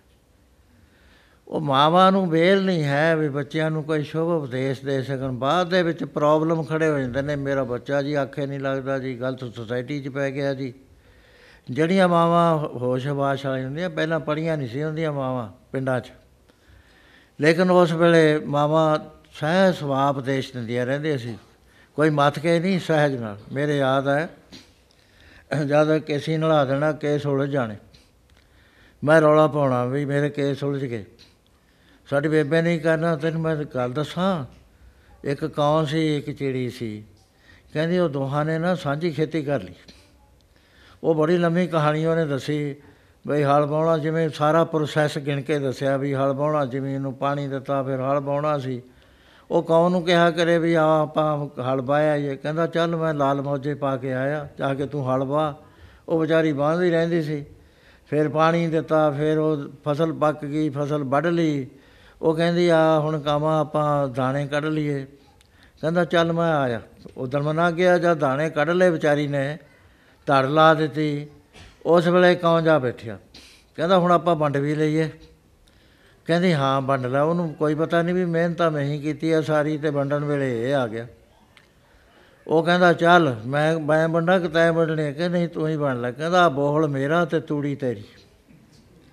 ਉਹ ਚਾਹੇ ਅਸੀਂ ਛੋਟੇ ਸੀ ਪਰ ਸਾਨੂੰ ਐ ਪਤਾ ਲੱਗ ਜਾਂਦਾ ਸੀ ਵੀ ਇਹ ਬੜਾ ਧੋਖਾ ਕਰਿਆ ਕੌਣ ਹੈ ਇਹਦੇ ਨਾਲ। ਬਹੁਤ ਮਾੜੀ ਗੱਲ ਕਰੀ। ਅਫਸੋਸ ਆ ਜਾਣਾ ਸਾਡੇ ਚਿੱਤ ਦੇ ਵਿੱਚ। ਮਾਂ ਨੇ ਦੇਖਿਆ ਵੀ ਇਹ ਬੱਚਾ ਅਫਸੋਸ ਚ ਆ ਗਿਆ। ਉਹਨੇ ਬੇਬੇ ਨੇ ਕਹਿਣਾ, ਕਹਿੰਦਾ ਤੈਨੂੰ ਪਤਾ ਫੇਰ ਕੀ ਹੋਇਆ? ਕਹਿੰਦੇ ਜਿਹੜਾ ਪਰਮੇਸ਼ਰ ਆ ਨਾ, ਉਹ ਇਨਸਾਫ ਕਰਦਾ। ਵਾਹਿਗੁਰੂ ਬੜਾ, ਮੈਨੂੰ ਪੰਜ ਸੱਤ ਗੱਲਾਂ ਵਾਹਿਗੁਰੂ ਦੀਆਂ ਦੱਸ ਜਾਣੀਆਂ। ਉਹਨੇ ਗੱਲ ਦੱਸਣ ਤੋਂ ਪਹਿਲਾਂ। ਕਹਿੰਦੀ ਫੇਰ ਕੀ ਹੋਇਆ? ਗੜੇ ਪੈਣ ਲੱਗ ਗਏ। ਉਹ ਗੜੇ ਪੈਂਦੇ ਚਿੜੀ ਤਾਂ ਕਹਿੰਦੀ ਉਹਦੇ ਕੋ ਤੂੜੀ ਸੀ, ਤੂੜੀ ਜਾ ਵੜੀ। ਇਹ ਕੌਣ ਦੇ ਕੋ ਬੋਹਲ ਸੀ, ਇਹ ਬੋਹਲ ਤੇ ਬੈਠਾ ਹੀ ਮਰ ਗਿਆ। ਮੈਂ ਕਿਹਾ, ਫੇਰ ਕੀ ਹੋਇਆ? ਕਹਿੰਦੀ, ਨਾ ਫੇਰ ਚਿੜੀ ਨੂੰ ਹੀ ਮਿਲ ਗਿਆ ਸਾਰਾ। ਮੈਂ ਕਿਹਾ, ਚੰਗਾ ਹੋਇਆ ਤਾਂ। ਉਹ ਐਡਾ ਅਸਰ ਮੇਰੇ ਉੱਤੇ ਪਿਆ ਨਾ ਵੀ ਵਾਹਿਗੁਰੂ ਇਨਸਾਫ ਕਰਦਾ ਹੈ, ਵਾਹਿਗੁਰੂ ਗਰੀਬ ਦੀ ਰਾਖੀ ਕਰਦਾ ਹੈ। ਇਹ ਮਾਵਾਂ ਦੱਸਦੀਆਂ ਹੁੰਦੀਆਂ ਬੱਚਿਆਂ ਨੂੰ ਤੇ ਬੱਚਿਆਂ ਦੇ ਉੱਤੇ ਅਸਰ ਪੈਂਦਾ ਹੁੰਦਾ। ਨਾਨੀਆਂ ਦੱਸਦੀਆਂ ਹੁੰਦੀਆਂ, ਦਾਦੀਆਂ ਰਾਤ ਨੂੰ ਸੌਣ ਤੋਂ ਪਹਿਲਾਂ ਬੱਚਿਆਂ ਨੂੰ ਬੁਲਾਉਂਦੀਆਂ ਹੁਣ ਤਾਂ ਬੇਲ ਹੀ ਨਹੀਂ ਬੱਚਿਆਂ ਨੂੰ। ਇਹ ਜੀ ਕਿੰਡਰਗਾਰਟਨ ਜਾਂਦਾ ਜੀ, ਇਹ ਨਰਸਰੀ ਜਾਂਦਾ ਜੀ, ਹੁਣ ਇਹ ਫਲਾਣਾ ਹੋ ਗਿਆ, ਇਹ ਧਮਕਾ ਹੋ ਗਿਆ, ਮਾਂ-ਬਾਪ ਨੂੰ ਮਿਲਦਾ ਹੀ ਨਹੀਂ ਉਹ ਸਕੂਲ ਹੈ, ਉਹ ਘਰ ਨਹੀਂ, ਯੂਨੀਵਰਸਿਟੀ ਚਲੇ ਗਿਆ ਉੱਥੇ ਹੀ ਰਹਿਣ ਲੱਗ ਜਾਂਦਾ। ਕਲਚਰ ਕਿਹੜੇ ਵੇਲੇ ਸਿੱਖੇ? ਅਸੀਂ ਵੀ ਜਿਹੜਾ ਮੈਗਜ਼ੀਨ ਕੱਢਿਆ ਹੈ ਉਹ ਯੂਨੀਵਰਸਿਟੀ ਵਾਲਿਆਂ ਬੱਚਿਆਂ ਵਾਸਤੇ ਨਹੀਂ ਕੱਢਿਆ। ਅਸੀਂ 5 ਸਾਲ ਤੋਂ ਲੈ ਕੇ 5ਵੀਂ ਜਮਾਤ ਤੋਂ 10ਵੀਂ ਜਮਾਤ ਦੀ ਇੰਗਲਿਸ਼ ਲਿਖੀ ਹੈ ਇਹਦੇ ਵਿੱਚ, ਤਾਂ ਕਿ ਛੋਟੇ ਬੱਚਿਆਂ ਦੀ ਸਮਝ ਵਿੱਚ ਆ ਜੇ ਛੋਟੇ ਬੱਚਿਆਂ ਦਾ ਰਿਸਪਾਂਸ ਕਿੰਨਾ ਆ ਰਿਹਾ ਹੈ? ਐਤਕੀ ਦਾ ਚੱਕ ਕੇ ਦੇਖ ਲਓ, ਪੰਜ ਬੱਚਿਆਂ ਦੀਆਂ ਤਸਵੀਰਾਂ ਆਈਆਂ। ਉਹ 10 ਸਵਾਲ ਸਾਡੇ ਲਿਖੇ ਸੀ ਪ੍ਰਿੰਸੀਪਲ ਨੇ ਐਡੀਟਰ ਨੇ। ਉਹਨੇ ਮੈਨੂੰ ਕਿਹਾ ਜੀ, ਪੰਜ ਬੱਚਿਆਂ ਦੇ ਜਵਾਬ ਸਹੀ ਆਏ ਨੇ। ਉਹ ਰੱਖੇ ਹੋਏ ਨੇ, ਉਵੇਂ ਜਿਵੇਂ ਪਰਸੈਂਟੇਜ ਹੁੰਦੀ ਹੈ। ਉਹਦੇ ਚੋਂ 6 ਸਵਾਲਾਂ ਦੇ ਜਵਾਬ ਦੇਣੇ ਪੈਂਦੇ ਨੇ, ਜੇ ਅਗਲਿਆਂ ਦੇ ਜਵਾਬ ਥੋੜੇ ਗਲਤ ਨੇ ਤਾਂ ਉਹ ਨੰਬਰ ਘਟ ਜਾਂਦੇ ਨੇ, ਉਹਨਾਂ ਦੇ ਪੂਰੇ ਹੁੰਦੇ ਉਹਨਾਂ ਦੀ ਫਿਰ ਤਸਵੀਰ ਉਹਦੇ ਛਾਪਦੇ ਨੇ ਵੀ ਇਹ ਬੱਚੇ ਨੇ, ਉਹ ਬੱਚੇ ਜਾਂ ਪੜ੍ਹਦੇ ਨੇ, ਉਹ ਹੋਰ ਮਿਹਨਤ ਕਰਨਗੇ। ਉਹ ਉਪਦੇਸ਼ ਅਸੀਂ ਤਾਂ ਦੇਣਾ ਸ਼ੁਰੂ ਕਰ ਦਿੱਤਾ, ਲੇਕਿਨ ਇੱਥੇ ਨਹੀਂ, ਮੈਂ ਕਿਹਾ ਭਾਈ ਸਾਹਿਬ, ਜਿਹੜਾ ਟੈਲੀਵਿਜ਼ਨ ਵਾਲਾ ਸੀ, ਵੀ ਬੱਚੇ ਇਸ ਕਰਕੇ ਨਹੀਂ ਆਉਂਦੇ, ਉਹਨਾਂ ਨੂੰ ਪਤਾ ਨਹੀਂ ਲੱਗਦਾ। ਪਹਿਲੀਆਂ ਮਾਵਾਂ ਜਿਹੜੀਆਂ ਸੀ, ਉਹ ਉਪਦੇਸ਼ ਦਿੰਦੀਆਂ ਸੀ। ਜਿਹੜੀ ਮਾਂ ਉਪਦੇਸ਼ ਨਹੀਂ ਸੀ ਹੁੰਦੀ ਗੁਰੂ ਮਹਾਰਾਜ ਦਾ ਬੜਾ ਕਰੜਾ ਫਤਵਾ ਉਹਦੇ ਉੱਤੇ। ਜੇ ਕੁਲ ਪੂਤ ਨਾ ਗਿਆਨ ਵਿਚਾਰੀ, ਵਿਧਵਾ ਕਸ ਨਾ ਪਈ ਮਹਤਾਰੀ। ਜਿਹੜੀ ਮਾਂ ਦਾ ਪੁੱਤਰ ਬੰਦਗੀ ਨਹੀਂ ਕਰਦਾ, ਕਹਿੰਦੇ ਉਹ ਵਿਧਵਾ ਹੋ ਜਾਣੀ ਚਾਹੀਦੀ ਸੀ। ਜੇ ਨਾ ਰਾਮ ਭਗਤ ਨਹੀਂ ਸਾਧੀ, ਜਨਮਤ ਕਸ ਨਾ ਮੋਇਓ ਅਪਰਾਧੀ। ਦੂਸਰਾ ਗੁਰੂ ਸਾਹਿਬ ਹੈ ਸਾਨੂੰ ਸਵਾਲ ਕਰਦੇ ਆ ਵੀ ਪਿਆਰਿਆ, ਚੱਲ ਮਾਂ ਤਾਂ ਭੁੱਲ ਗਈ, ਹੁਣ ਅਸੀਂ ਤਾਂ ਤੇਰੇ ਨਾਲ ਗੱਲ ਕਰਦੇ ਆ। ਤੂੰ ਦੱਸ ਵੀ ਤੇਰਾ ਆਉਣ ਦਾ ਕੀ ਮੰਤਵ ਸੀ ਇਸ ਤਰ੍ਹਾਂ ਬੋਲੋ ਕਾਹੇ ਜਗ ਆਏ ਨੇ, ਨਾਮ ਨਾ ਜਪਦੇ ਜਿਹੜੇ।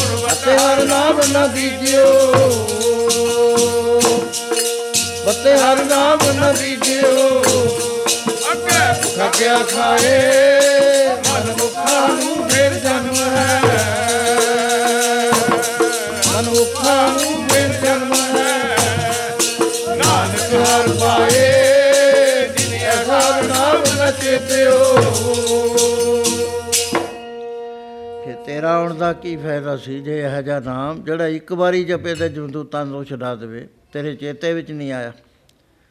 ਜਿਹੜੀਆਂ ਮਾਵਾਂ ਉਪਦੇਸ਼ ਦਿੰਦੀਆਂ ਨੇ, ਧੰਨ ਜਣੇ ਦੀ ਮਾਂ, ਉਹ ਆਏ ਸਫਲ ਦੇ, ਉਹਨਾਂ ਨੂੰ ਧੰਨ ਧੰਨ ਕਿਹਾ ਗਿਆ। ਕਿਉਂਕਿ ਹੈ ਇੱਕ ਘਰ ਦੇ ਵਿੱਚ ਇੱਕ ਬੰਦਗੀ ਗਾਲਾ ਆ ਜਾਏ। 50 100 ਸਾਲ ਬਾਅਦ ਆ ਜਾਏ। 200 ਸਾਲ ਬਾਅਦ ਆ ਜਾਏ।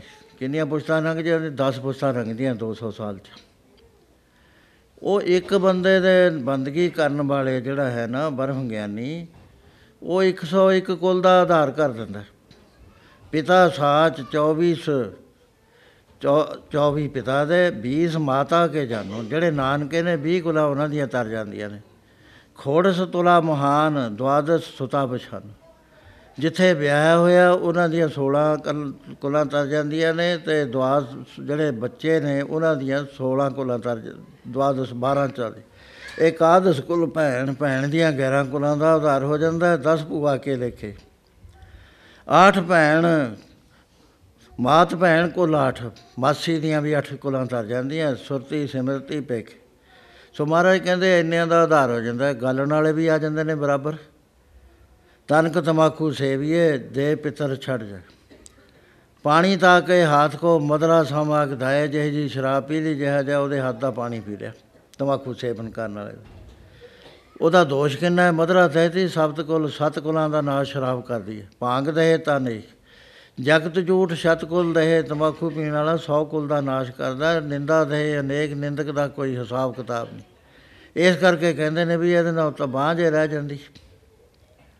ਜੇ ਕੁਲ ਪੂਤ ਨਾ ਗਿਆਨ ਵਿਚਾਰੀ, ਵਿਧਵਾ ਕਸ ਨਾ ਪਈ ਮਹਤਾਰੀ। ਜਨਨੀ ਜਨੇ ਤਾਂ ਪਗ ਜਨ। ਕਹਿਦਾ ਤਾਂ ਕਹਿ ਸੂਰ, ਨਹੀਂ ਤਾਂ ਜਾਨੀ ਬਾਝ ਰਹਿ। ਕਾਹੇ ਗਵਾਵੇ ਨੂਰ, ਤੁਲਸੀਦਾਸ ਦਾ ਹੈਗਾ ਸੋਦਾ ਸੋ ਇਸ ਤਰ੍ਹਾਂ ਮਾਂ ਉਪਦੇਸ਼ ਦਿੰਦੀ ਹੈ। ਜਿਹੜੀਆਂ ਮਾਵਾਂ ਨੇ ਆਪਣੇ ਬੱਚਿਆਂ ਨੂੰ ਉਪਦੇਸ਼ ਦਿੱਤੇ ਨੇ, ਉਹਨਾਂ ਦੇ ਨਾਂ ਆਉਂਦੇ ਨੇ, ਗੋਪੀ ਚੰਦ ਦੀ ਮਾਂ ਨੇ ਆਪਣੇ ਬੱਚੇ ਨੂੰ ਉਪਦੇਸ਼ ਦਿੱਤਾ। ਫਰੀਦ ਦੀ ਮਾਂ ਨੇ ਉਪਦੇਸ਼ ਦਿੱਤਾ। ਗੁਰੂ ਘਰ ਦੇ ਅੰਦਰ ਤਾਂ ਮਾਵਾਂ ਦੀ ਗਿਣਤੀ ਨਹੀਂ ਹੈ ਜਿਨ੍ਹਾਂ ਨੇ ਪਰਮੇਸ਼ਰ ਵੱਲ ਲਾਈਆਂ ਤੇ ਬੜੀਆਂ ਬੜੀਆਂ ਸ਼ਹੀਦੀਆਂ ਦਵਾਈਆਂ ਉਹਨਾਂ ਤੋਂ। ਸੋ ਹੁਣ ਕਿਉਂਕਿ ਸਮਾਂ ਜਾਚ ਨਹੀਂ ਦਿੰਦਾ, ਅੱਜ ਮੈਂ ਲੇਟ ਹੋ ਗਿਆ ਥੋੜਾ ਜਿਹਾ। ਕੱਲ ਤੋਂ ਸਮੇਂ ਸਿਰ ਆ ਕੇ ਜੋ ਦੀਵਾਨ ਪ੍ਰੋਗਰਾਮ ਹੈ ਦੱਸ ਦੇਣਗੇ ਵੀ ਕੈ ਵਜੇ ਹੈ। ਹੁਮ ਹਮਾ ਕੇ ਆਉਣਾ। ਕੱਲ ਨੂੰ ਮੈਨੂੰ ਦੱਸਿਆ ਵੀ ਦੋ ਨੇ, ਇੱਕ ਇੱਥੇ ਹੈ, ਇੱਕ ਕੈਨੇਡਾ ਵਿੱਚ ਹੈ। ਤੇ ਉਸੇ ਤਰ੍ਹਾਂ ਇੱਥੇ ਮੈਂ ਦਿਨ ਵਿੱਚ ਮਹਾਰਾਜ ਕਿਰਪਾ ਕਰਨਗੇ ਥੋੜੇ ਦਰਸ਼ਨ ਕਰੂੰਗਾ ਤੇ ਰਹਿੰਦੇ ਵਿਚਾਰ ਆਪਾਂ ਇੱਥੇ ਕਰਾਂਗੇ। ਸੋ ਹੁਣ ਮੈਂ ਇੱਕ ਬੇਨਤੀ ਕਰ ਦੇਣੀ ਚਾਹੁੰਦਾ ਕਿ ਮੇਰਾ ਹੁਣੇ ਹੀ ਬਾਈਪਾਸ ਹੋਇਆ 6 ਮਹੀਨੇ ਅਜੇ ਹੋਏ ਨੇ। ਡਾਕਟਰਾਂ ਨੇ ਮੈਨੂੰ ਕਿਹਾ ਹੋਇਆ ਵੀ 8 ਮਹੀਨੇ ਨਾ ਤੂੰ ਕੀਰਤਨ ਕਰੀ। ਜ਼ੋਰ ਲੱਗੂਗਾ ਛਾਤੀ ਦਾ, ਤਾਂ ਮੈਂ ਚੁੱਪ ਕਰ ਜਾਂਦਾ ਜਦ ਉੱਚੀਆਂ ਸੁਰਾਂ ਆਉਂਦੀਆਂ ਨੇ। ਤੇ ਉਹ ਇਸੇ ਤਰ੍ਹਾਂ ਮੈਂ ਇੱਥੇ ਹੁਣ ਸਨ ਹੋਜ਼ੇ ਉੱਥੇ ਮੈਂ ਕਰਕੇ ਦੇਖਿਆ। ਪਹਿਲਾਂ ਮੈਂ ਲੈਕਚਰ 2 ਘੰਟੇ, ਡੇਢ ਘੰਟੇ ਦਾ ਦੇ ਦਿੰਦਾ ਸੀ ਲਗਾਤਾਰ। ਤੇ ਉਹ ਮੇਰੇ ਤੇ ਹੋ ਗਿਆ। ਮੈਂ ਕਿਹਾ, ਭਾਈ, ਹੋ ਗਿਆ। ਹੁਣ ਮੈਂ ਹੌਲੀ ਹੌਲੀ ਕੀਰਤਨ ਕਰੂੰਗਾ। ਸੋ ਰਲ ਮਿਲ ਕੇ ਆਪਾਂ ਵਿਚਾਰ ਵੀ ਕਰੀ ਜਾਵਾਂਗੇ। ਸਹਿੰਦਾ ਸਹਿੰਦਾ ਮੈਂ ਕੀਰਤਨ ਵੀ ਕਰੀ ਜਾਵਾਂਗੇ। ਉੱਚੀਆਂ ਤਾਰਨਾ ਚ ਤਾਂ ਨਹੀਂ ਮੇਰੇ ਤੇ ਬੋਲਣ ਦਾ ਹੁਣ, ਕਿਉਂਕਿ ਮੈਂ ਤਜਰਬਾ ਨਹੀਂ ਕਰਨਾ ਚਾਹੁੰਦਾ। ਸੋ ਇਸ ਤਰ੍ਹਾਂ ਦੇ ਨਾਲ ਜੋ ਵੀ ਆਪਣੇ ਕੋਲ ਦਿਨ ਨੇ, ਉਹਨਾਂ ਨੂੰ ਆਪਾਂ ਪੂਰਾ ਪੂਰਾ ਲਾਹਾ ਲੈਣ ਦਾ ਯਤਨ ਕਰਾਂਗੇ। ਆਮ ਤੌਰ ਤੇ ਮੇਰੇ ਦੀਵਾਨ 3 ਘੰਟੇ ਦੇ ਹੁੰਦੇ ਨੇ। ਉਹਨਾਂ ਦੀ 1000 ਵੀਡੀਓ ਫਿਲਮ ਬਣੀ ਹੋਈ ਹੈ ਹਜ਼ਾਰ ਤੇ ਤਾਂ ਹੁਣ ਵੱਧ ਗਈਆਂ।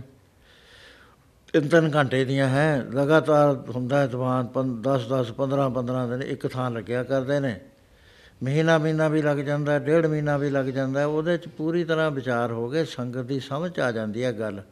ਜੇ ਇੱਕ ਇੱਕ ਦਿਨ ਅਸੀਂ ਐਵੇਂ ਫਲਾਈ ਕਰਦੇ ਫਿਰੀਏ ਕੋਈ ਗੱਲ ਨਹੀਂ ਬਣਦੀ ਹੈ। ਸੋ ਇੱਥੇ ਤਿੰਨ ਦਿਨ ਮੈਨੂੰ ਦੱਸਿਆ ਗਿਆ ਵੀ ਤਿੰਨ ਦਿਨ ਨੇ। ਆਪਾਂ ਇਕੱਠੇ ਹੋ ਕੇ ਕਿਸੇ ਨਤੀਜੇ ਤੇ ਪਹੁੰਚਾਂਗੇ। ਜਿਹੜਾ ਮੈਂ ਬੇਨਤੀ ਕਰੀ ਹੈ ਭਈ ਪ੍ਰਾਪਤ ਮਾਨੁਖ ਦੇਵਰੀਆ ਗੋਬਿੰਦ ਮਿਲਣ ਕੀ ਇਹ ਤੇਰੀ ਵਰੀਆ। ਉਹਦੀਆਂ ਬਰਕਤਾਂ ਤੇ ਕਿਸ ਤਰ੍ਹਾਂ ਮਿਲ ਸਕਦਾ ਕਿੰਨੀ ਜਦੋਜਹਿਦ ਕਰਨੀ ਪੈਂਦੀ ਹੈ ਉਹਦੀ ਵਿਚਾਰ ਆਪਾਂ ਕਰਾਂਗੇ। ਸੋ ਹੁਣ ਮੈਂ ਤੁਹਾਡੇ ਛੁੱਟੀ ਮੰਗਦਾ ਕਿਉਂਕਿ ਮੇਰੇ ਇੱਥੇ ਨਾੜੀਆਂ ਕੱਢੀਆਂ ਹੋਈਆਂ ਨੇ ਲੱਤਾਂ 'ਚ। ਉਹ ਪੈਰਾਂ 'ਚ ਖੂਨ ਭਰ ਜਾਂਦਾ ਹੈ, ਬਹੁਤਾ ਚਿਰ ਮੇਰੇ ਤੇ ਬੈਠ ਨਹੀਂ ਆਉਂਦਾ ਤੇ ਹੁਣ ਤੁਸੀਂ ਜਿਹੜਾ ਬਾਕੀ ਦਾ ਪ੍ਰੋਗਰਾਮ ਹੈ ਇਹ ਕਰਨਗੇ ਤੇ ਤੁਹਾਨੂੰ ਪ੍ਰੋਗਰਾਮ ਸੁਣਾਉਣਗੇ। ਤੇ ਕੱਲ ਨੂੰ ਸਹੀ ਟਾਈਮ ਦੇ ਉੱਤੇ ਹਮ ਹਵਾ ਕੇ ਆਇਓ।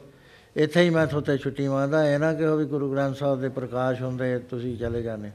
ਕਿਉਂਕਿ ਮੈਂ ਬਾਅਦ ਜਾਂਦਾ ਹੁੰਦਾ ਹੁਣ ਮਹਾਰਾਜ ਤੇ ਮੈਂ ਛੁੱਟੀ ਮੰਗਦਾ ਵੀ ਸੱਚੇ ਪਾਤਸ਼ਾਹ ਤੇਰਾ ਹੀ ਸਰੀਰ ਦਿੱਤਾ ਹੋਇਆ ਤੂੰ ਹੀ ਕਹਿਣਾ ਇਹਦੀ ਰਾਖੀ ਕਰ। ਸੋ ਇੱਥੇ ਹੀ ਮੈਂ ਫਤਿਹ ਬਣਾਉਣਾ ਵਾਹਿਗੁਰੂ ਜੀ ਕਾ ਖਾਲਸਾ ਵਾਹਿਗੁਰੂ